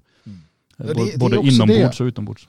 Det, det är väldigt stor bati- batikhäxevarning på den här människan. Det är väldigt stor sån där, ehm, man ser, alltså den här inre, det här inre Ja, eländet. men, har alltså, hon, precis, hon ser ju ut som den, den moderna miljöpartisten. Alltså inte Ja, den här, inte trädkramar hippin, utan eh, innerstads medelklass kulturkärring. vad vi saknar, vad vi saknar de som var i början på Miljöpartiet. Men ser du, nu, nu, nu kommer det konservativa tänkandet. För det var Ja, vet, skit det ursäkta. också, men bara för att ja, men det var fan inte lika dåligt som det är Nej. nu, så vi kan väl hålla fast vid det. Ja, men vi kommer kan väl krama ihåg- träd åtminstone. Ja men kommer ni ihåg när de hade så här indiandans, re, för- regndans på, på en av sina stämmor? De sysslar väl fortfarande med sånt tror jag. Nej, ja, kanske i Luleå. Ja, jag skulle tro det. Jag kommer ihåg, nu glider jag från ämnet lite här, men jag kommer ihåg när SSU hade, Eh, de satte sig i en ring och höll varandra i handen och sjöng Internationalen och så slog blixten ner så att den bara gick runt i ringen. Där. Sånt kan jag tänka på. Jag har inte så mycket med, med henne att göra här. Eh, nej, men jag tror inte hon kommer påverka speciellt mycket alls. Jag har inte eh, läst något direkt hon har skrivit och jag har inte sett hennes tal hon höll. Eh, jag kände att jag behövde inte det, utan det räcker med, med det lilla man har stött på henne tidigare så vet man ju att eh, hon, hon är miljöpartist. Liksom. Man ser henne och tänker att ja, men hon skulle nog kunna ha en liten afghansk pojke hemma så här, som hon tar hand om och kallar för sin son. Varför accepterar man att de har man och kvinna? Eh, varför har de inte tre språkrör varav ett ska Alltså, vara... och det står gender. dessutom i partistadgan att en måste vara man och en måste vara kvinna. Ja. Så icke-binära, det, det är det enda partiet vad jag vet i Sverige där icke-binära förbjuds att bli partiledare eller språkrör. ja, faktiskt. Ja, och inte det, är är kul. olagligt. Jo, det, ja, jag tycker det borde vara det i det här fallet i alla fall. Jag Ja, I det här inte. fallet. Eh, nej jag vet inte, bögar har de ju haft. Men, men eh, Ja då. ja, nej det har de inte haft. Nej. Uh, ungdomsförbundet har haft. Ja, just det. Såklart. De är lite progressiva. Eh, ja, nej, men det är ju jättekul faktiskt att, att just det partiet som håller på ska stryka man och kvinnor från, från allting. Men när vi ändå är inne på Miljöpartiet, jag, jag vill bara påminna om vad det här jävla partiet ställer till med. För det är inte ett stort parti, har aldrig varit särskilt stort. Eh, har det någonsin varit uppe på tvåsiffrigt? I Kanske någon, någon opinionsundersökning, Nej, men inte någon val opinions- tror jag. Mm. Nej, nej. Eh, de har alltså varit med och di- dikterat svensk politik nu i fan ett och ett halvt decennium. Mm. Alltså som, som de var inne på där, eh, avtalet med när Reinfeldt skulle straffa, och han, det var ju det, han skulle straffa svenskarna för att de röstade på SD. Mm. Då ingick han ett avtal med, med eh, Miljöpartiet för att kunna liksom maximera eh, främlingsinvasionen. Alltså det påverkan det här partiet har haft, det är det här som är demokrati. Det är det här som är liberal demokrati. Och det var därför jag inledningsvis eh, önskade burmeserna all lycka. För att de i alla fall ser till att slippa det här jävla eländet. Mm. Mm.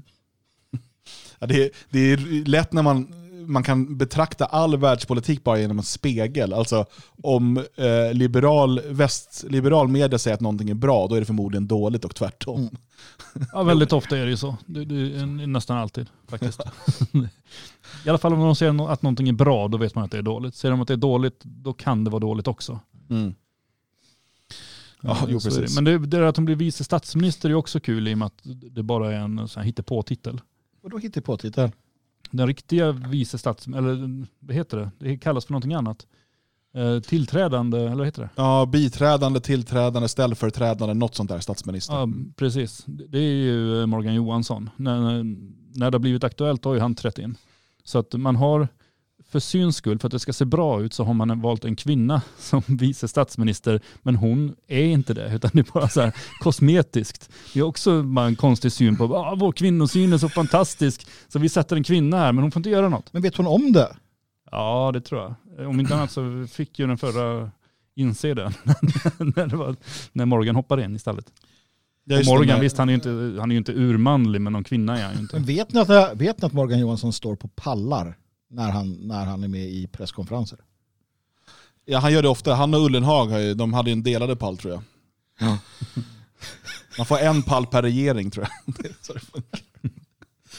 Ja, nej, men det är, det är skrämmande just det här politiska systemet, hur ett sånt här parti kan ha så mycket makt så länge.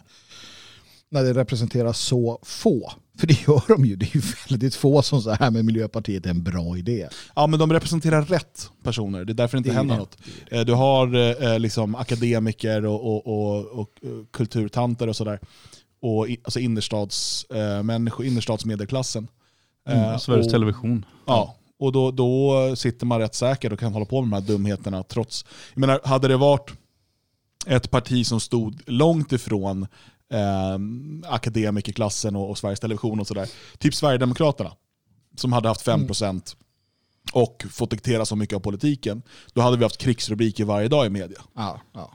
Ehm, så, att, nej, men så, så är det Men, men sen där, där ser man också hur till exempel Fi aldrig blev äh, partiet för den här äh, gruppen. Mm. Ja, både och. Men det var, det var ju mycket att, att, eh, för att FI fick ju enormt mycket uppmärksamhet. Eh, inte inför det här valet utan det innan. Mm, initialt ja. Ja, Mm. eh, vilket gjorde att de hamnade en bit över 3% Mm.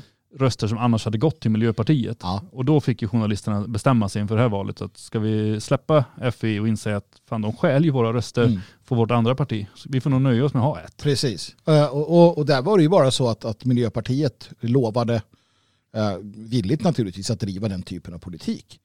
Um, så, så att det är inte konstigare än så. Men man ser hur mycket det är värt att ha de här människorna, alltså eh, public service och liknande på sin sida. Det är ju det som bär upp hela Miljöpartiet såklart. Mm. Ja, nej, visst är det så. Nej, och, och nu så läser vi om elbristen igen. Eh, vi importerar en massa smutsig el från Polen eh, för att man har stängt ner kärnkraften. Alltså det, det, det är ju såklart, den här galenskapen är ju... Det, det, alltså, och så här, vi måste skratta åt den. Vi måste tänka på clownvärlden och tut tut. Och liksom, för att, för vår, vi pratade innan musiken om det här att vara bitter. Och det. Alltså för att orka med och för, liksom, så måste vi göra det. Men vi ska inte heller glömma bort att de här clownerna, alltså deras politik drabbar väldigt många människor negativt.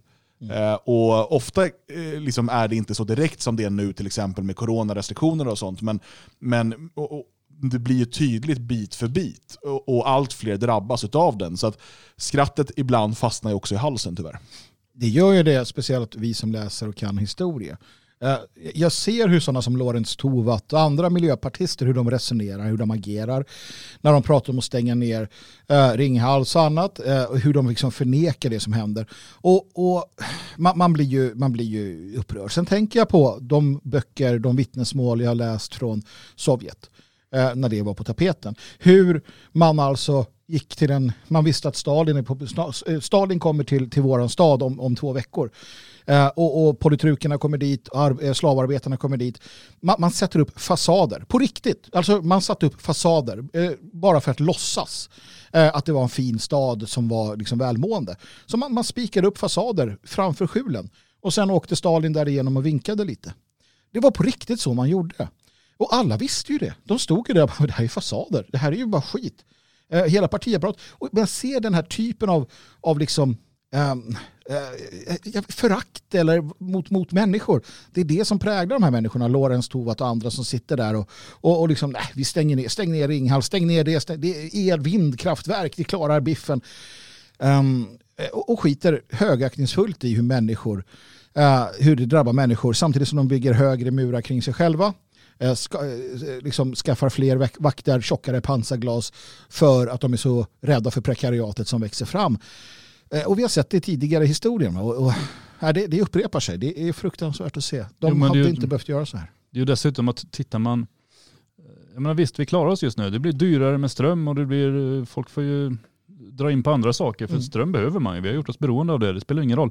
Vi måste använda det. Ehm, men vad händer i, i större krissituationer? Uh, jag menar, minns hur eh, det finska folket stod, liksom hade avväpnat sig själva Mm. och sen kom eh, Sovjet in Mm. tra- trampande och folk fick ut liksom med jaktgevär och högafflar i princip för att försöka sätta emot in- innan eh, Finland började få igång ett försvar igen. Mm. Eh, här står vi ju likadant, alltså visst vi, har- vi har rustat upp lite grann, men, men om vi hamnar i en konflikt med de länder som ger oss elektricitet, Mm då är det bara för dem att trycka på en knapp så står vi helt utan. Så, ja men visst vi kan slå oss för bröstet och ibland när, när solen lyser då får vi ström också för då har vi ju solkraft på taket. Eh, det, det är ju alltså katastrof. Det finns ju inget som helst tänk på framtiden. Vi såg det när den här pandemin drog igång, att vi hade liksom lagt ner hela sjukvården i princip. Vi har ju ingen säkerhet alls inom något område överhuvudtaget. Om man går på strömmen, liksom elektriciteten, bort med den. Den kan vi väl hyra in från något annat land så ser det snyggt ut i vår statistik. Det är genom, alltså, ja, det är Miljöpartiet. Men jag läste, alltså eh, faktum är mina vänner, det här är fantastisk fakta i sig.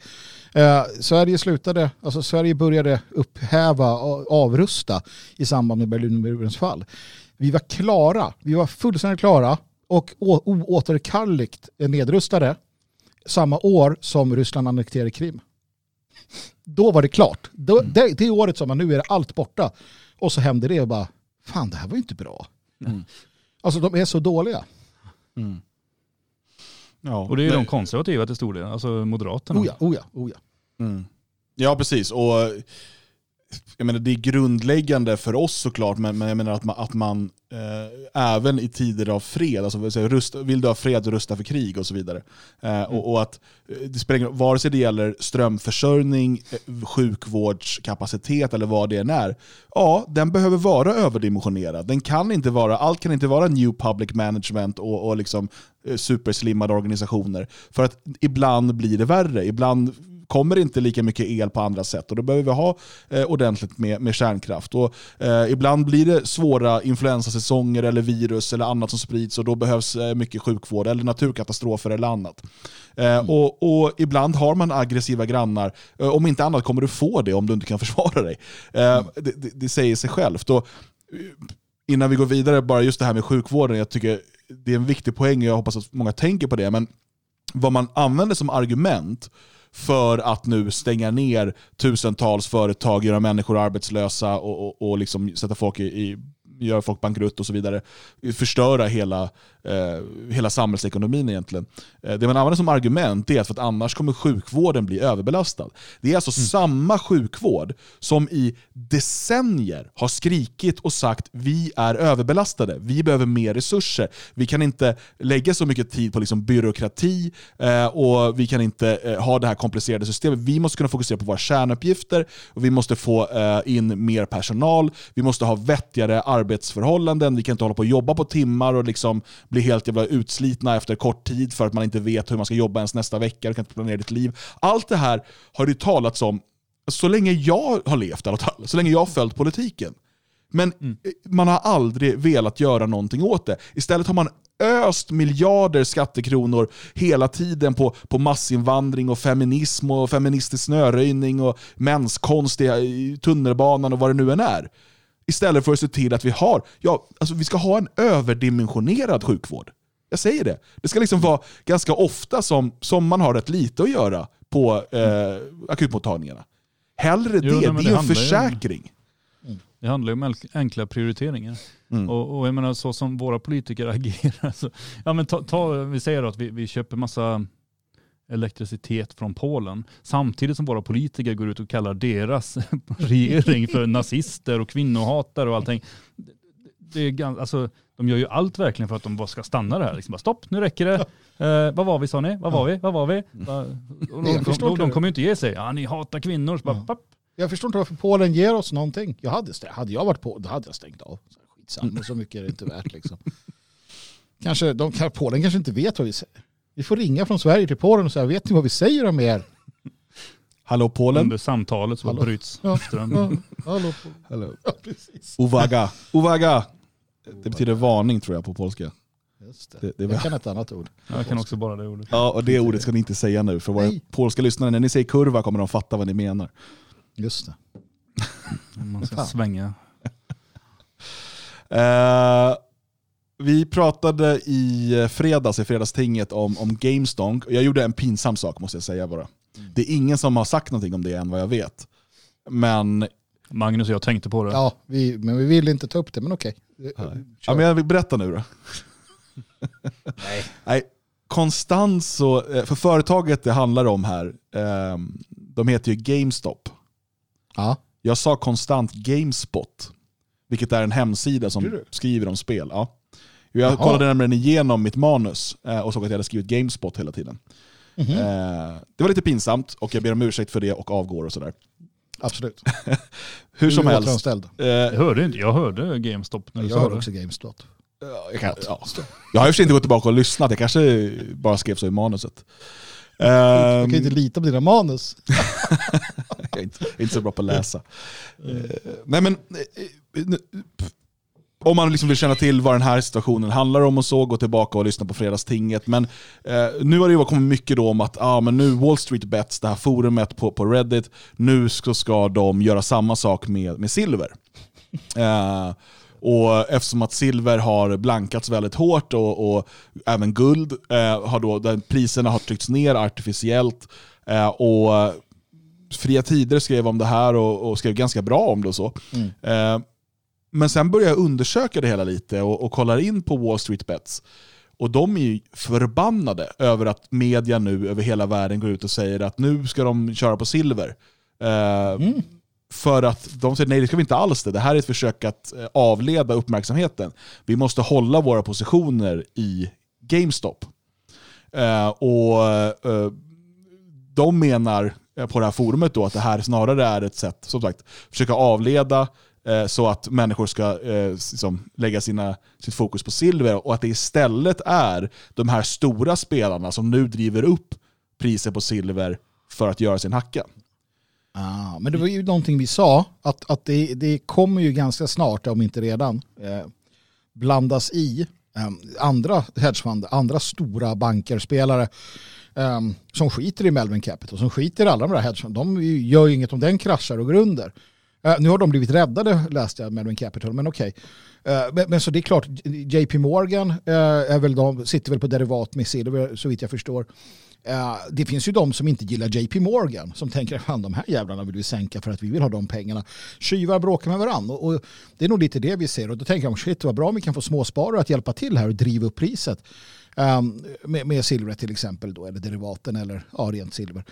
Um, så att det får man nog vara beredd på. Men det är problemet med den här decentraliserade fighten. Det finns ju ingen general. Det finns ju ingen som ger order till en en, en armé som säger javol, utan det är någon kille på Reddit som bara håll linjen. Och att, att de har lyckats så här långt, det är fan eh, fantastiskt. Uh, nej men, och det, det, hela den här utvecklingen är superkul. Som sagt, lyssna gärna på senaste fredagstinget om det här. Uh, jag eh, pratade också om det i en podcast som kom ut idag på engelska från Europa Terra Nostra. Uh, så om du inte tycker att svenska räcker så finns det där på engelska också. Men, men det, det är ett väldigt, väldigt intressant fenomen och det här kommer ha djupa, djupa eh, vad säga, efterverkningar. Eh, och, och det, jag ser det också lite som en gnista, ett startskott till en ny intressant eh, motståndsrörelse i, liksom inom ett visst gebit. Eh, så att, så det, det är eh, superkul. Så vi ska inte fastna så mycket på det, men eh, kolla gärna in Wall Street Bets på eh, Reddit och se vad de själva skriver om silver eh, och, och att man försöker gå emot den här idén om att man nu ska fokusera på silver. Eh, sen får man bilda sin egen uppfattning. Ehm, ja, när jag ändå nämner Europa Terra Nostra så vill jag passa på att bjuda in er alla som, som eh, tittar eller lyssnar nu. Eh, på torsdag så har, normalt sett har vi eh, medlemskvällar var, varannan torsdag. Eh, den här gången nu på torsdag så är det öppet för alla som vill delta. Och vi har en eh, prominent gäst, nämligen eh, Tomislav Sunic. Eh, Så är man intresserad av professor Sunic och hans arbete och hans tankar eh, så är det ett utmärkt tillfälle dels att lyssna till vad han har att säga och man kommer också ha möjlighet att ställa frågor till honom. Och, eh, ja, ni har väl båda hört och, och läst Sunic och jag tänker man kan väl ändå borde ta vara på. Sådana chanser kommer ju inte jätteofta kan man säga. Nej, eh, han har ju mycket att göra naturligtvis eh, och, och är ju eh, högt skattad. Nu eh, har det väl inte varit så mycket resande kan jag tänka för honom, men det är en, en person som är överallt och pratar om sina böcker och pratar om eh, viktiga saker. Så att eh, utan tvekan, det är ju en, det är en, det är en namnkunnig herre. Så att eh, det är klart man ska vara med och ta den här chansen. Annars är man ju... Annars Ja, man jag kan säga att jag tyckte ändå att hans den här um, Against Democracy and Equality, den, jag tycker den gav mig mycket. Ehm, just, man, man är ju liksom i den här ständiga resan i sitt politiska, sin politiska utveckling. Och Mm. Det var en sån där liten pusselbit för mig för att förstå varför jämlikhet är, en, är liksom, dels en livsfarlig utopi men också eh, egentligen någonting om vi ska motverka. Mm. Ehm, Så man går in på etnostra.com, eh, klickar på events i menyn och sen så går man in på det här då till den 4 februari. Och så anmäler man sig. Det är via Zoom. Och det är gratis att delta och det är öppet för alla. Berätta gärna för era vänner. Eh, det kommer bli en, en intressant kväll. Och jag måste sätta mig här i veckan och läsa in lite. Jag har lite av böcker fortfarande liggande här så att jag kan föra ett, det är jag som ska föra det här samtalet tydligen. Så att, Alltså det fick du. ja, nej, men annars hade jag sett om Björn kanske är sugen. Är han aktuell med någon ny bok eller? Eh, Jag vet faktiskt inte. Det borde jag veta tills på torsdag. På torsdag får vi Ta veta det. det. Eh, Det är, så, det är så mycket samtidigt nu så jag har inte hunnit börja förbereda det än. Men det kommer, eh, jag ser fram emot att ha en hel del kväll med Svegot autister i, med oss. Ehm, vi nämnde den här nya myndigheten också. Och jag tänker att vi bör ta den, den bollen. Eh, för att Samnytt skrev om den och de har skrev under rubriken då, ny myndighet helt utan eh, befogenheter inrättas kostar 50 miljoner kronor. Och det är alltså ett institut för mänskliga rättigheter. Björn, du har djupdykt i presentationen av denna, denna myndighet. Vad är detta? Ja, jag, jag tittade på presskonferensen som Åsa Lindhagen höll. Um, jag vet inte, den inleddes med, alltså som att det var någon slags tävling i, i floskler som, som hon eh, drog igång där. Att, eh, bara hon höll den den 28 januari så att hon berättade ju då att igår så var det årsdagen av förintelsens, eh, eller befrielse från Auschwitz. Eh, och så gick hon vidare på det att eh, än idag så är världen hotad av de här idéerna. I Polen så vill man förbjuda aborter och det är kvinnofientlighet och främlingsfientlighet och det finns i hela Europa och även här i Sverige. Men det finns någonting som kallas för mänskliga rättigheter. Alla människor har mänskliga rättigheter och det gäller alla människor. Långt till också för att riktigt betona att även de som inte går in, ingår i alla människor, de är också med. Men, men vänta, betonar hon Eh. alla eller människor? Eh, ja, hon betonar nog båda orden väldigt starkt. Båda gångerna hon sa det. Så här alla människor inkluderas och det gäller alla människor. Ja, ja det är härligt. Eh, Så att det gick inte att missa, ta miste på det. Men, men det var ju rätt eh, ointressant, de här flosklerna som höll på i fem minuter eller så. Sen började hon beskriva den här eh, myndigheten, att de skulle få eh, 50 miljoner och att, att det handlar om, jag, som jag tolkar det så handlar det om att man vill införa en ny myndighet som kommer vara ungefär som Sveriges Television, det vill säga den är opolitisk. Eh, De ska utse ett gäng människor som då ska ansvara för att utse andra människor opolitiskt. Eh, Och de kan inte avsättas. Utan de eh, sitter där. Så oavsett om vi säger nu då att det till exempel skulle bli en ny regering nästa val, så sitter de här människorna kvar Vad fan sa Och- vi i första vaktar. inslaget? och vaktar demokratin. Vad sa vi i första inslaget? Fan alltså. Eh, Så, så, så fungerar det. De, de kommer vara där som en liten bromskloss och markera och tala om att ifall att det händer någonting som går, bryter mot de mänskliga rättigheterna, till exempel då att man pillar på abortlagstiftning, vilket ju är kvinnohat. Man ska alltså alla kvinnor jaga är ju galna i att mörda barn. Kristersson. Man ska jaga en eventuellt borgerlig regering. Ja, det, det är så, annat. så jag tolkar myndigheten där. Sen, jag vet inte, det, det, det vart inte sagt jättemycket och jag, jag läste aldrig eh, själva texten där. Eh, det kom något, jag var tvungen att sortera böcker sen. Men, men alltså, jag, jag fattar inte. Som, alltså, de, de kan inte göra något åt det däremot. Alltså, de har inga befogenheter. Inga lagliga så här att Men, men alltså helt ärligt, Magnus, hjälp, någon. hjälp mig nu. eller? Bara. Ja. Vad fasen har abort med mänskliga rättigheter att göra? Alltså, Jag frågar mänskliga, ja, men mänskliga rättigheter bygger på Magna Carta. Ja, ja, ja. Alltså, mänskliga rätt i grund och botten. Alltså, det, det är ju vad, vad Roosevelt-kärringen skrev med FN på 50-talet. Det är typ mänskliga rättigheter. En stor så här... Och där stod det, du, du har alltid rätt att döda ditt barn i Nej, foster. det stod inte. Det, alltså, det, finns, det är tydligt definierat. Till exempel får man inte, man får inte, man får inte typ trakassera folk för att de tillhör en viss ras. Nähä. Det får man inte göra. Fotbollslag då? Ja det får man. Fast det får man nog inte. Jag vet inte. Alltså det är väldigt tydligt definierat. Men, men alltså, man har rätt till liv till exempel. Ja, inte om du är ett foster och mamma och pappa inte vill ha dig. Då har du inte rätt till liv. Förstås. Sen, sen var det ju, det, Lite det, sånt. det är olika instanser har ju varit och tyckt till om det här. och- Bögeri är bra. Ja, det är mycket, mycket bra. Eh, men men ehm, Det är en rättighet att få böga. Jag vill, jag vill ha det sagt så att ni vet det allihopa. Ursäkta. ja, det får stå för Magnus de åsikterna. Eh, Dan, eh, vad skulle jag säga? Magnus eh, Jag sabbar mitt tanke. Jo, eh, tidningens telegrambyrå var ju där och ställde kritiska frågor. Och de, Härligt. de påpekade att eh, varför ska ni ha 50 miljoner? Eh, och då sa ju hon typ att men vi har räknat med att vi behöver det. Så bara säger han att ja, men här har vi en instans som räknar med att ni kommer behöva 72 miljoner.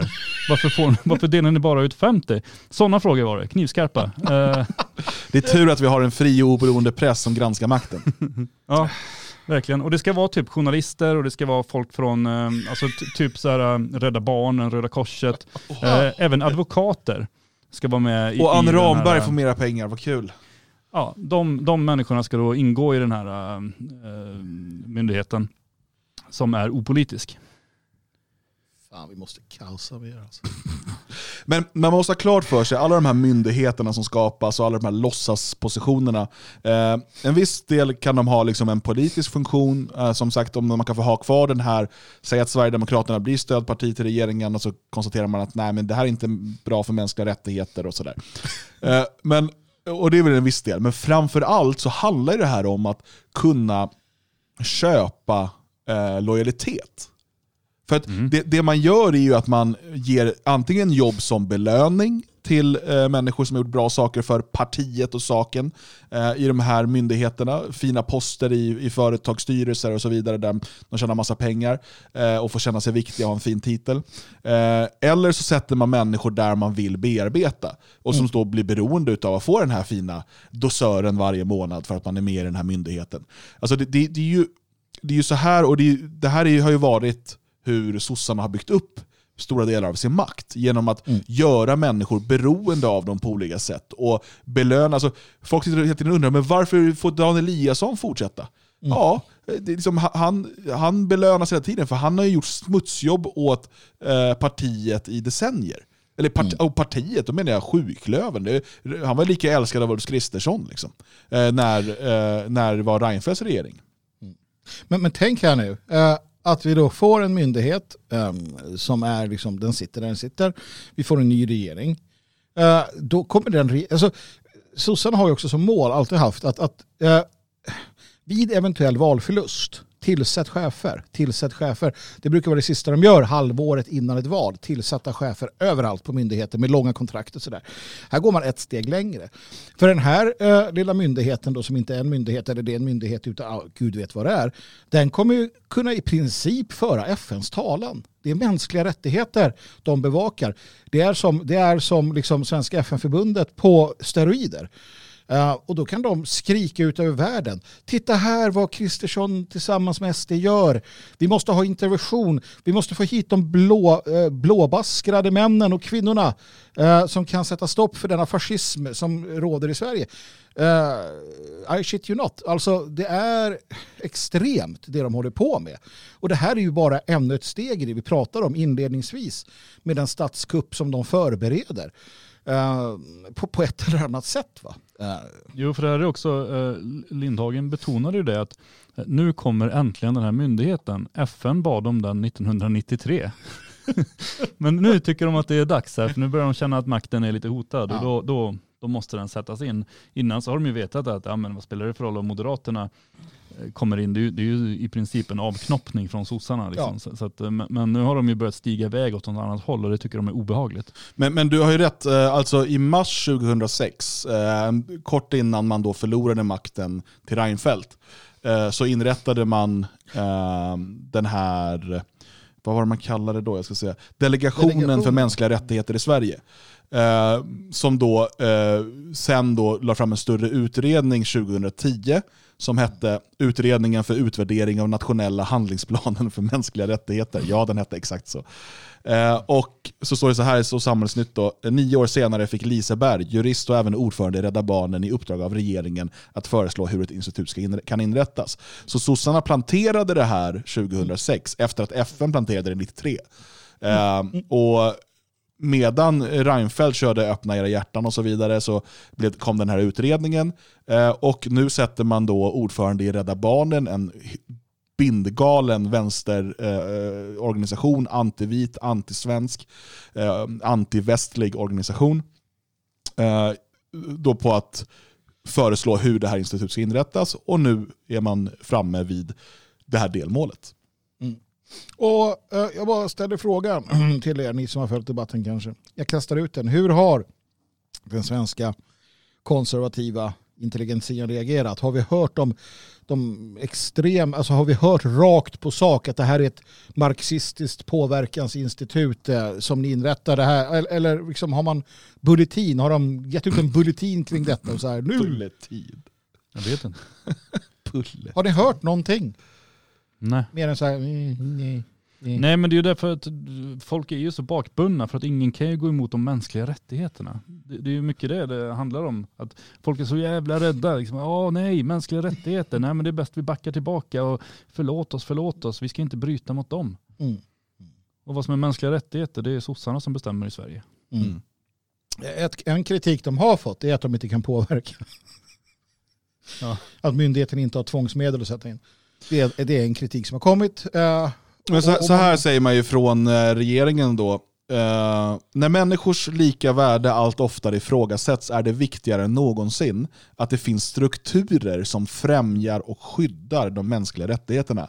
Nu tar regeringen ett viktigt steg för att inrätta ett oberoende nationellt institut för mänskliga rättigheter i Sverige. Mm. Fantastiskt. Det är ändå fantastiskt. Tack mänskliga rättigheter. Jo men sen kan ju det här gå vidare också. De kanske börjar med att inte eh, kunna göra speciellt mycket utan mer slå larm. Men så tycker de sen att nej, men det här räckte ju inte. Då kommer de ju nästa mandatperiod och så Mm. ger de dem större och större inflytande gång på gång. Jag menar, vi, vi har ju sett eh, Levande historia som började som, jag vet inte vad det var, men det var ju ingen myndighet i alla fall. Det blev det först efter ett antal år. Mm. Så att det här kan ju utvecklas vidare steg för steg beroende på vad man tycker behövs. De de kanske har ett eh, hårdare, eller ett, mer, ett större inflytande när de inte kan göra någonting utan bara kan sitta och böla i, i media. Sen är det också ett klassiskt staten ska svälla. Staten ska bli större. Staten ska omfamna eh, fler personer. Staten ska ge mat i magen till fler för då är det ännu fler. De som ingår i det här nu, de kommer ju aldrig svika staten. Alltså sossarna som gav dem jobbet. Ehm, och det är så de jobbar också. De använder allas skattepengar för att Ja, men alltså, det här är ju hela tanken med, med liksom socialismen och fördelningspolitiken och alltihopa. Yes. Bara ta andra exempel på hur man har byggt upp förenings-Sverige till exempel. Ehm, där eh, du har då, vi har höga skatter och sen har vi massa föreningsbidrag. Mm. Ja, så har man då föreningsbidrag som staten betalar ut till de föreningar man tycker ska existera. Istället för att ha ett lägre skattetryck och människor själva får välja så här, men jag vill lägga pengar i den här föreningen, för den tror jag på. Så har man skapat ett system där du har högt skattetryck eh, och sen fördelar staten, då i det här fallet föreningen, det, finns ju, alltså det här går ju över hela samhället, till de saker som staten tycker är bra.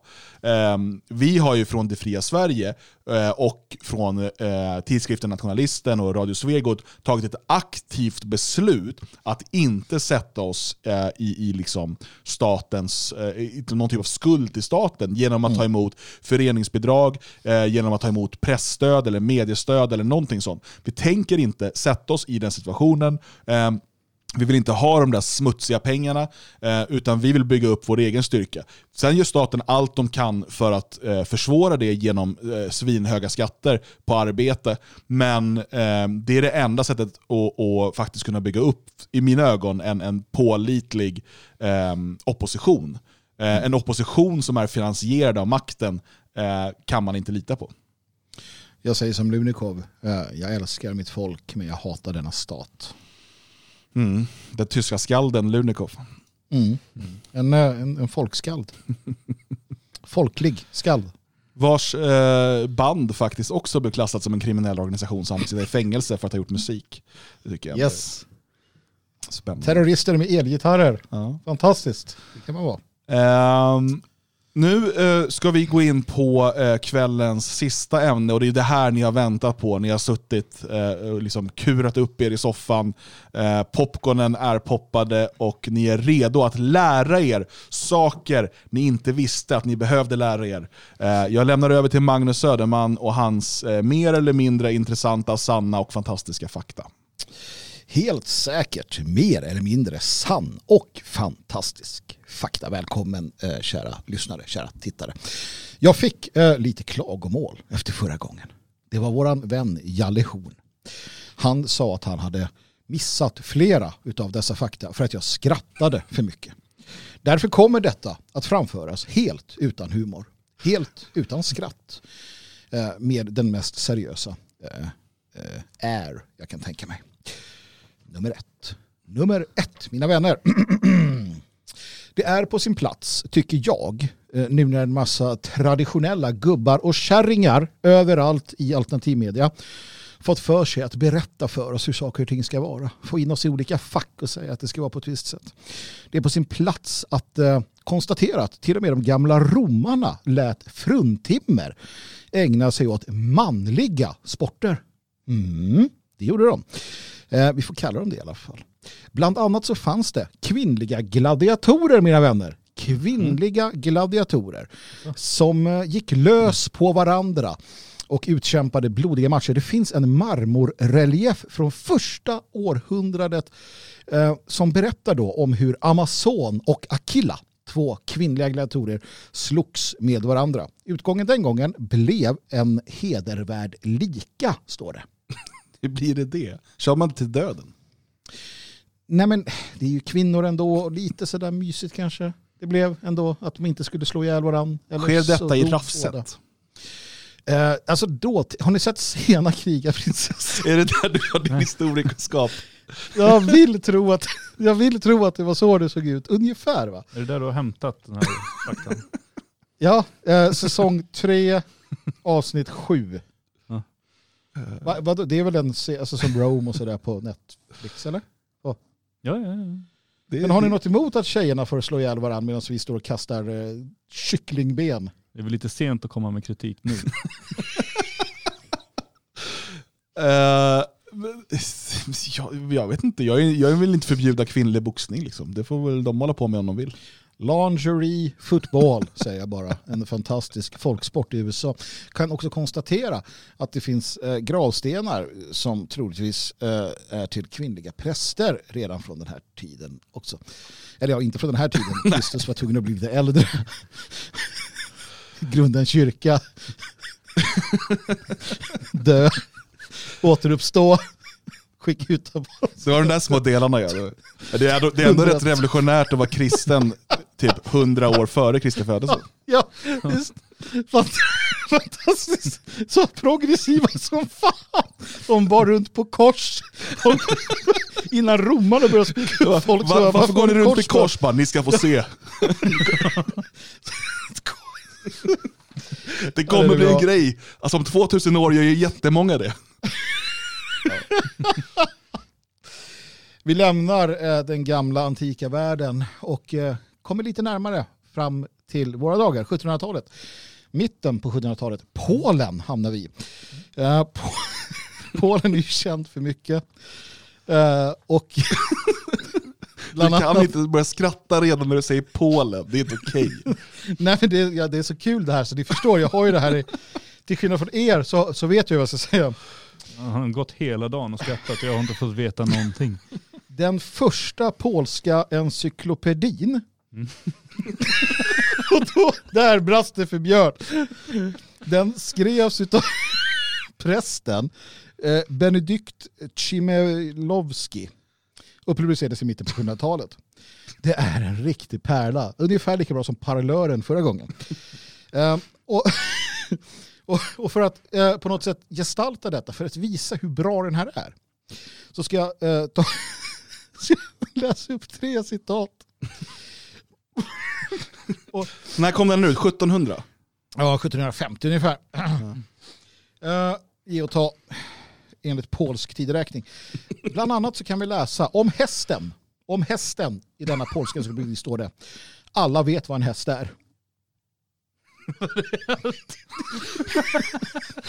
Det finns ju de som menar att hästar inte finns, eller att de är en frukt och sådär. Men det, ja. Men det är det att han, han, den här prästen tyckte att det var onödigt att ta upp en massa plats för alla vet ju vad fan en häst är. Och han har ju rätt, jag tycker att det var helt rätt. Ja, det är så polskt effektivt va. Uh, get, en sorts stinkande djur. Det är sant, de stinker. Ja, det Det är en sorts stinkande djur. Ja. Eh, återigen, väldigt effektivt. Men jag blev lite fundersam. Det är 1750-tal eh, i Europa, i Polen. Eh, han skriver Draken är svår att besegra, men man ska försöka. Men kan vara metaforiskt eller?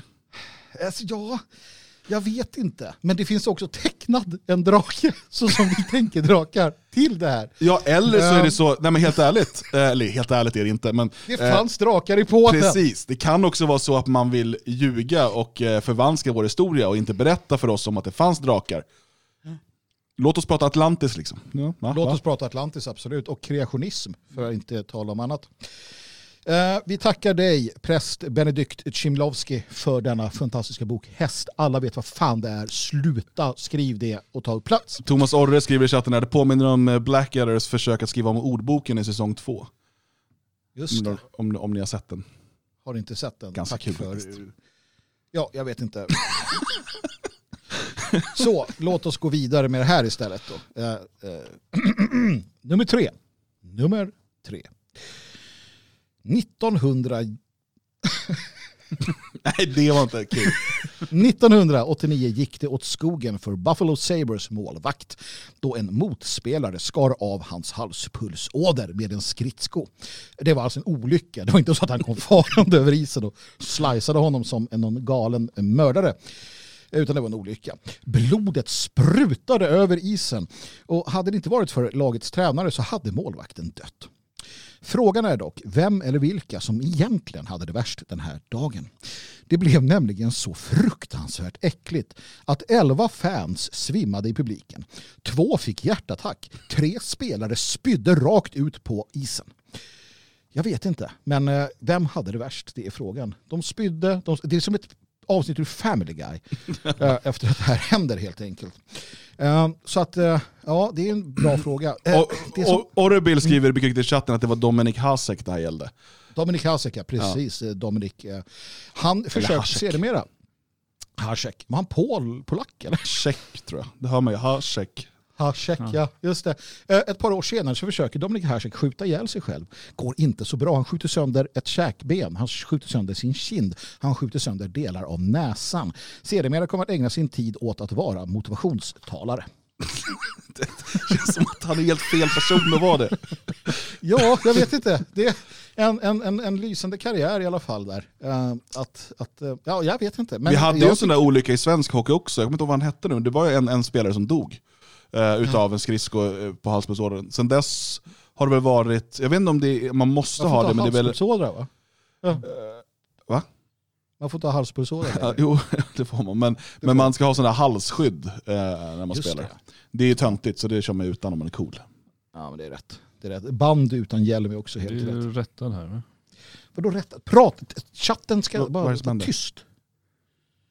Nej, jag tänker inte uttala det här. Nej, sluta. Ta bort det bara. Inte, inte Dominik Hasek utan Kate Kate. Mal ju, Malarchuk. ja, det var Kate, en tjej då helt enkelt. Nu är vi tillbaka i Rom och, och någon jävla kvinnliga, jag vet inte. Men Amazon. Dominik Hasek då, var det senare då eller? Ja, men vad är det här? Du kan ju inte komma med massa fakta som inte tål att granskas. Men har det här ens hänt Magnus? Nummer fyra. Stanley Kubrick anlitade kompositören Alan Alex. Alex North. Nej. Det hör man i ditt Alex. fejknamn. Alex, ja, men det är inte polskt i alla fall. De är annars bra på... De är annars bra. Kubrick var en polack eller? Uh, Alex North eh, för att ordna musiken till 2001, ett, ry- en, ry- ett rymdäventyr eller vad den heter. Sagt och gjort, han gjorde jobbet, skickade in det. Kubrick eh, lyssnade på det och tyckte det här var en skit, det vill jag inte ha. Han bytte ut den till Strauss, eh, så talade Zarathustra istället och tänkte att det här är mycket bättre. Han berättade ingenting för Alex North. Inte ett skit vet du.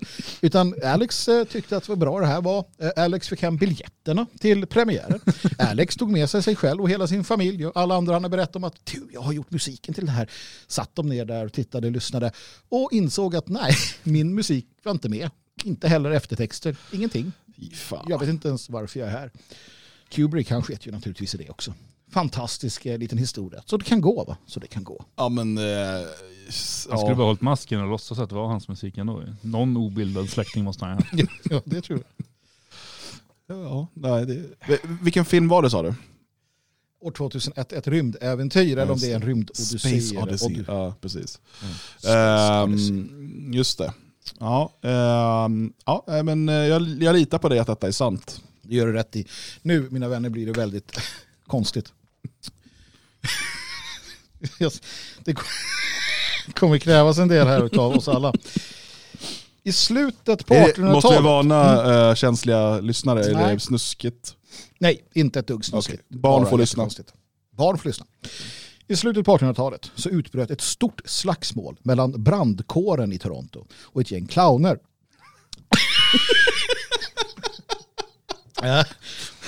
Det, det hela började på ett horhus och, och av allt att döma eh, vann clownerna. En helt vanlig fredag vi- i Tyringen kan jag säga. Ja, alltså här måste vi stanna. För att brandkåren var inte som vi tänker brandkåren idag. Eh, utan det var ett gäng karar som liksom, det fanns många olika brandkårer. Uh, bestods av ett gäng karar som var ganska ruffiga. Och, och, och det hände ofta att de kom olika brandkårer till en eld och så började de slåss för att få släcka den. Så att det var slagsmål ganska ofta mellan de här. Men brann det på horhuset? Nej, nej, nej, nej. de var där för att eh, ligga med horor. Men clownerna då? Eh, det var så att bra- brandmännen var först på plats. oss Ja, nej men, ja, jag kommer till clownerna. För det var inte heller clowner som vi tänker clowner idag. Eh, det, var, det, var, det var clowner roughnecks. Alltså det var de som, de var clowner, absolut. Eh, och så gick runt och var clownaktiga. Men eh, de var också de som liksom, alltså roddare på den här karnevalen. Så att de var, det var, det var rejäla, Vad var det för karneval? en eh, så här cirkuskarneval som fanns. Som hade ett horhus med sig också? Nej, nej, nej, det här var inne i stan. De, de gick dit. Så att Men sådana stora skor och så. brandkåren gick först och söp och, och, söp och, och, och, och, och nuppade. Eh, och, och sen kom clownerna. Och så vart det bråk därför att det var någon, en clown, clownernas ledare faktiskt, som Avery hette han, han slog av en mössa, eller en hatt, eh, på en av eh, de här i brandkåren där. Och sen så slog de ner brandkåren så brandkåren förlorade. Och här kan man tänka att hela saken är klar. Det är den inte. Nästa helg, nästa helg eh, så attackerar då brandmännen tillsammans med The Orange Order. Eh, Orange Order har sitt ursprung... Är det citronerna? nord. Nej, nej, det här är apelsinerna. Ja. Apelsinorden. Om Jim Dawson hörde mig nu skulle han slå mig. Nej, det är alltså med ursprung på Nordirland eh, en, en, en eh, hemlig, inte så hemlig, or- orange order, alltså protestanter. För det visar sig nämligen att de flesta av de här, eh, alltså poliserna i Toronto, brandkåren, de här gängen då, de var protestanter hela högen och hatade katoliker. Och jag vet inte om clownerna var katoliker. Men de hatade i alla fall katoliker och clowner. Så att nästa helg så attackerar eh, eh, eh, brandkåren tillsammans med Orange Order. Som var kända att behöver du en mobb, ring Orange Order. Eh, eh, attackerar då tivolit. Man, man sticker Var det åtskilliga tivoli nu också? Ja men det här eh, karnevalen eller ja alltså. Och det är, var det där horhuset låg? Nej, den ligger inne i centrala eh, Calgary, Vancouver. Ehm, man attackerar således detta eh, och, och sticker åtskilliga sådana här cirkusvagnar i brand, kastar ner dem i någon flod och så. Polisen har varit medveten om att det här kan ske så att man hade alltså förstärkningar på plats, hela sex konstaplar. oj. Problemet var att samtliga var också Orange Order-medlemmar. Eh, Så de deltog och slog. Och, och efteråt så glömde de bort eh, alla vittnesmål de hade, vilket var ett problem. Polismästaren sa själv att, eh, jag citerar, jag ger order, sen gör poliserna som de vill. Eh, eh, Det här leder sammantaget fram till att ett par år senare så avskedas faktiskt hela eh, eh, Horhusledningen? Polis, nej, nej, de är kvar. Eh, Va, jag vill bara veta, jag vill veta mer om det här horhuset känner jag. Det är oklart vad, vad, ligger protestanter... får, man, får man gå till horhus om man är protestant? Ja, tydligen så tyckte inte de här det. De var ju också brandmän. Va? Jag vet Ja, inte det. vilken Och identitet som är starkast. Eh, clowner får definitivt gå till horhus. Eh. I alla fall så slutade det här med att Vancouvers hela polisstyrka avskedas och man anställer nya eh, poliser. Och det är faktiskt den polisstyrkan som än idag Clownerna? är verksam. Ja. För det hade säga- varit en intressant sån här äh, vändning i historien. Att clownerna tog över polisarbetet i sina clownuniformer. Ja, precis. Eh, nej men man tänker ofta så att fan, uh, tänk att få vara med på den gamla goda tiden. Men tänk vad förvirrat det hade varit att gå förbi horhuset uh, och se clowner i vilt slagsmål med brandkåren. Ja. Det var bättre för utan tvekan. Vet ni när det också var bättre för? Jo, det var under den tiden då Persien invaderade Egypten. När Kambyses den andra av Persien invaderade Egypten för jättelänge sedan alltså, så gjorde han något mycket, mycket listigt. Han visste ju att egyptierna älskade, ja, de dyrkade katter, kissemissar. Och han lät därför soldaterna måla kattgudinnan Bastet på sina skyldar när de gick fram. Men inte nog med det. Han såg också till så att armén, när de marscherade fram mot Egypten, drev varenda katt de kunde hitta framför sig. Ja, så att det blev lite knepigt för egyptierna. Så det var en armé av katter som gnydde framåt och rev och bråkade. Va? Eh, och mycket riktigt, Kambyses vinner. Han eh, besegrar Egypten. Och när han har gjort det så går han kring i Egypten och har en säck med katter som han kastar i ansiktet på egyptier. De besegrade egyptierna, de firar sin seger så de kastar katter på egyptierna i ansiktet på egyptierna. Kambyses den andra av Persien. Galna katthanter är egentligen bara människor som vill försvara sig mot egyptier. Precis, det var, det var så det började helt enkelt. Och Kambyses ledde. Eh, han, var, alltså han var the original kattant. Kambyses, den andra av, av eh, Persien. Och det är så han ska komma ihåg för evigt. Skål för honom. Mm. Skål för Kambyses. En eh, mycket vanlig... Du fick inte skratta Jalle sagt. Förlåt. Eh... Det var väl egentligen jag som inte fick skratta tror jag. För ja. jag mitt skratt hade ju sabbat din berättelse. Ja, jag vet inte. En mycket vanlig åkomma. som drabbar... Clowner på ja. hus. Ja, precis. Nej, den här drabbar faktiskt vaktbataljonen i Bundeswehr. Uh, ofta? Ja, det här är, det sticker ut kan man säga. Det är alltså lokal vänster gynekomasti. Och det här drabbar dem på grund av upprepande exercis med geväret mot bröstet. Och om du undrar vad gynekomasti är så är det ett annat ord för man boobs. Mm. Och soldaterna får det på vänster sida bara. Ja, för de slår alltså geväret mot bröstet så här i någon typ av... Någonting sånt är det. Uh, och det är alltså ett, ett välkänt problem för vaktbataljonen i Bundeswehr. Uh, man boobs på vänster sida. Så om du träffar på en tysk uh, soldat med en tutte, då vet du, vaktbataljonen, Bundeswehr.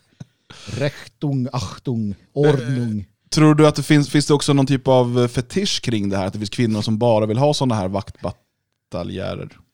Ja. Med tanke på att det är Tyskland då. ja, det är klart. Det finns något för alla här. Det finns något för alla. Och eh, eh, även för vaktbataljonister i Bundesrecht. Reich. Reich, ja just det, Reichswehr heter det nu också. Nu, nu. Reichswehr.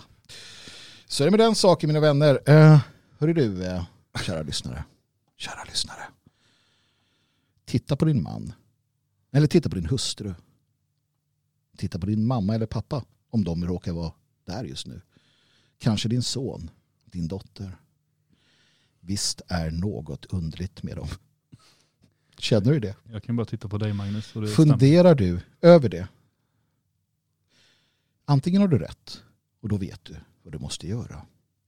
Eller så lider du av capgras syndrom eller kapgras-syndrom. Det är alltså ett tillstånd där en person är övertygad om att en familjemedlem eller nära vän är ersatt med en exakt kopia eller en bedragare.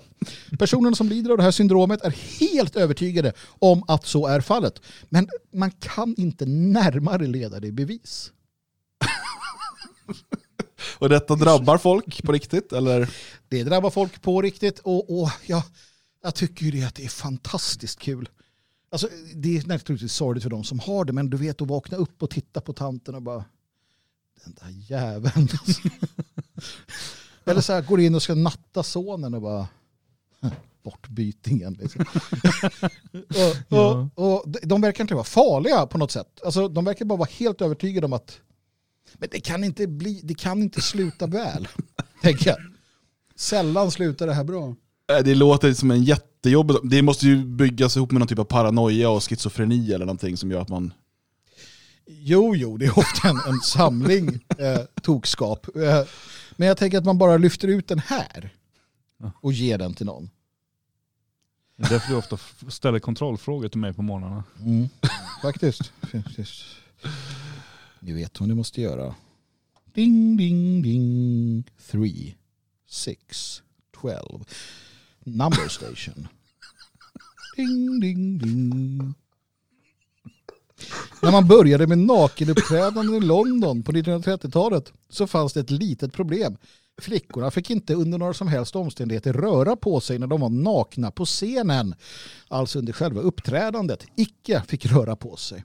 Men skam den som ger sig. Det byggdes olika former av hjälpmedel så att den här nakna flickan då, som satt helt stilla kunde dras omkring på scenen av eh, medhjälpare. Eh, och så höll man på ett tag tills man kom på att men om vi har såna här eh, solfjädrar och inkorporerar dem i dansen så kommer alltid en liten, liten, liten bit av den här flickans nakna kropp att vara täckt. Och så löste man problemet. Ah. Men det är ju, det det är ju bättre om man inte täcker, tänker jag. Men det är kanske bara min egen smak. Ja, så en annan, eh, on another note eh, när det gäller nakna flickor. Eh, Det är ganska trevligt. Men Klockan är nu efter här- tio. det här med, med pole dancing som, som har blivit en sport som egentligen bara handlar om att strippa och visa upp sig. Oj, Men det har oj, blivit oj. en sport. Du, Ja. kollar, du tar hand om mejlen imorgon va? Absolut, absolut. Eh, Skicka gärna bilder om ni, Ja, det är ett försök att locka till dig tjejer Ja, som håller på med pole tyvärr. dance. Okej, förstår jag. de ska bevisa. Men titta den här bilden, du ser ju att det är en sport. Va? Ja, okej. Eh, nej men så här, det började faktiskt under, var det första eller andra världskriget? Eh, och de här stripptjejerna som åkte ut till soldaterna, de, de eh, uppträdde i tält. Och då var det naturligt att de hade en pole, tältpinnar, som de använde i sina shower. Och det tog man sedermera hem och gjorde till en del av den här eh, performance eh, saken. Och Det är det jag säger, att när man går på strippklubb, det är typ som prepping. Alltså man behöver göra det. Ja, det, det är en form av prepping. Brukar det inte vara en kamin i mitten? En kamel i mitten. Nej, en kamin. Jo, och många kvinnor fick fula märken efter att ha dansat runt kaminen. De Ja. lärde sig efter ett tag att är den röd, icke snurra.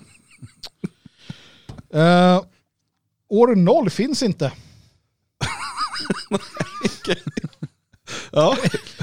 Nej, det gör det inte. Uh, vare sig i den gregorianska eller julianska kalendern så finns år noll. Man erkänner icke år noll. Det finns år ett före och år ett efter. Eh, men inget annat. Däremot så Jo, finns... det finns ju massa annat. Däremot- år två, år tre. Nej, nej, nej, nej. Det är det enda som finns. Sluta nu. Däremot så finns år 0 som astronomiskt år.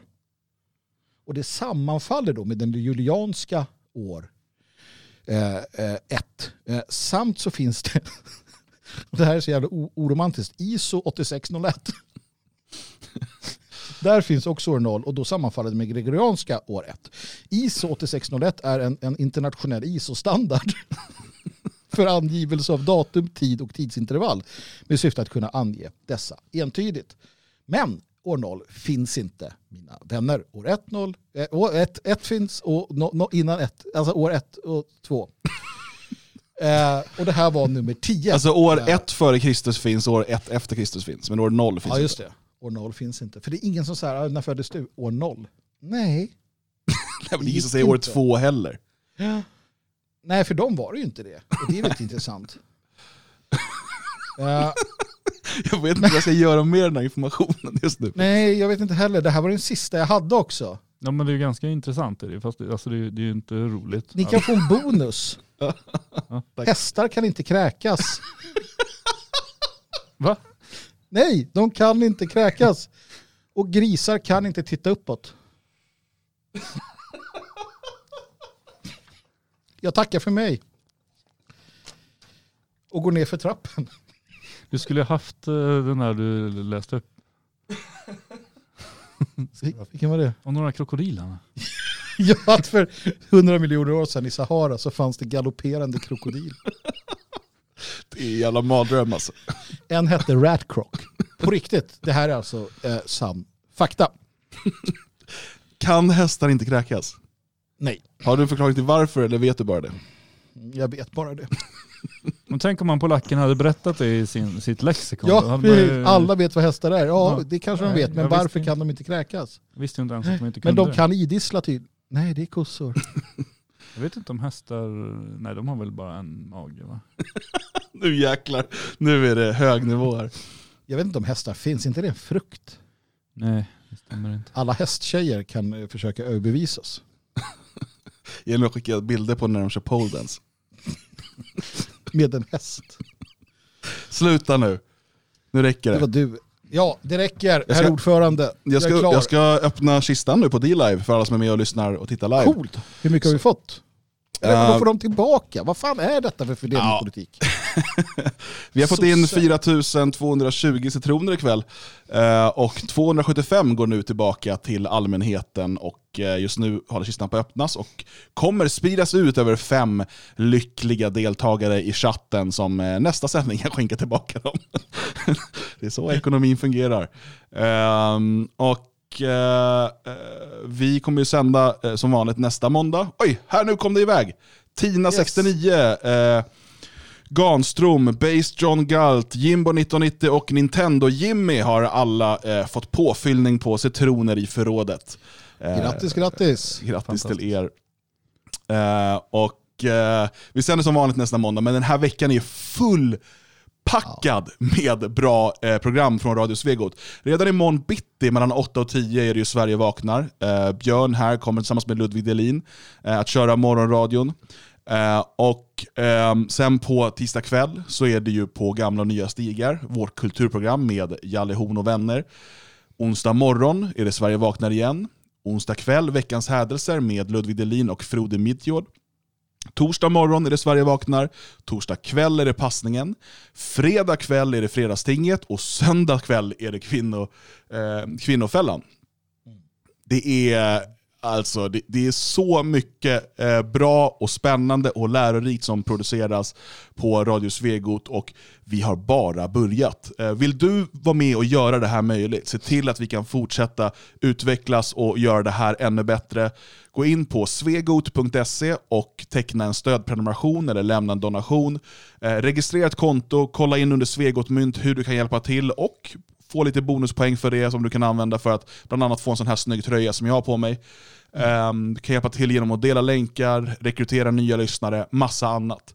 Alltså svegot.se, där finns all information. Vi tackar också alla er som har varit med under kvällen eh, i eh, chatten och eh, dessutom har donerat citroner här på D-Live eller som har swishat in eller på andra sätt sett till att göra det här möjligt. Stort, stort tack.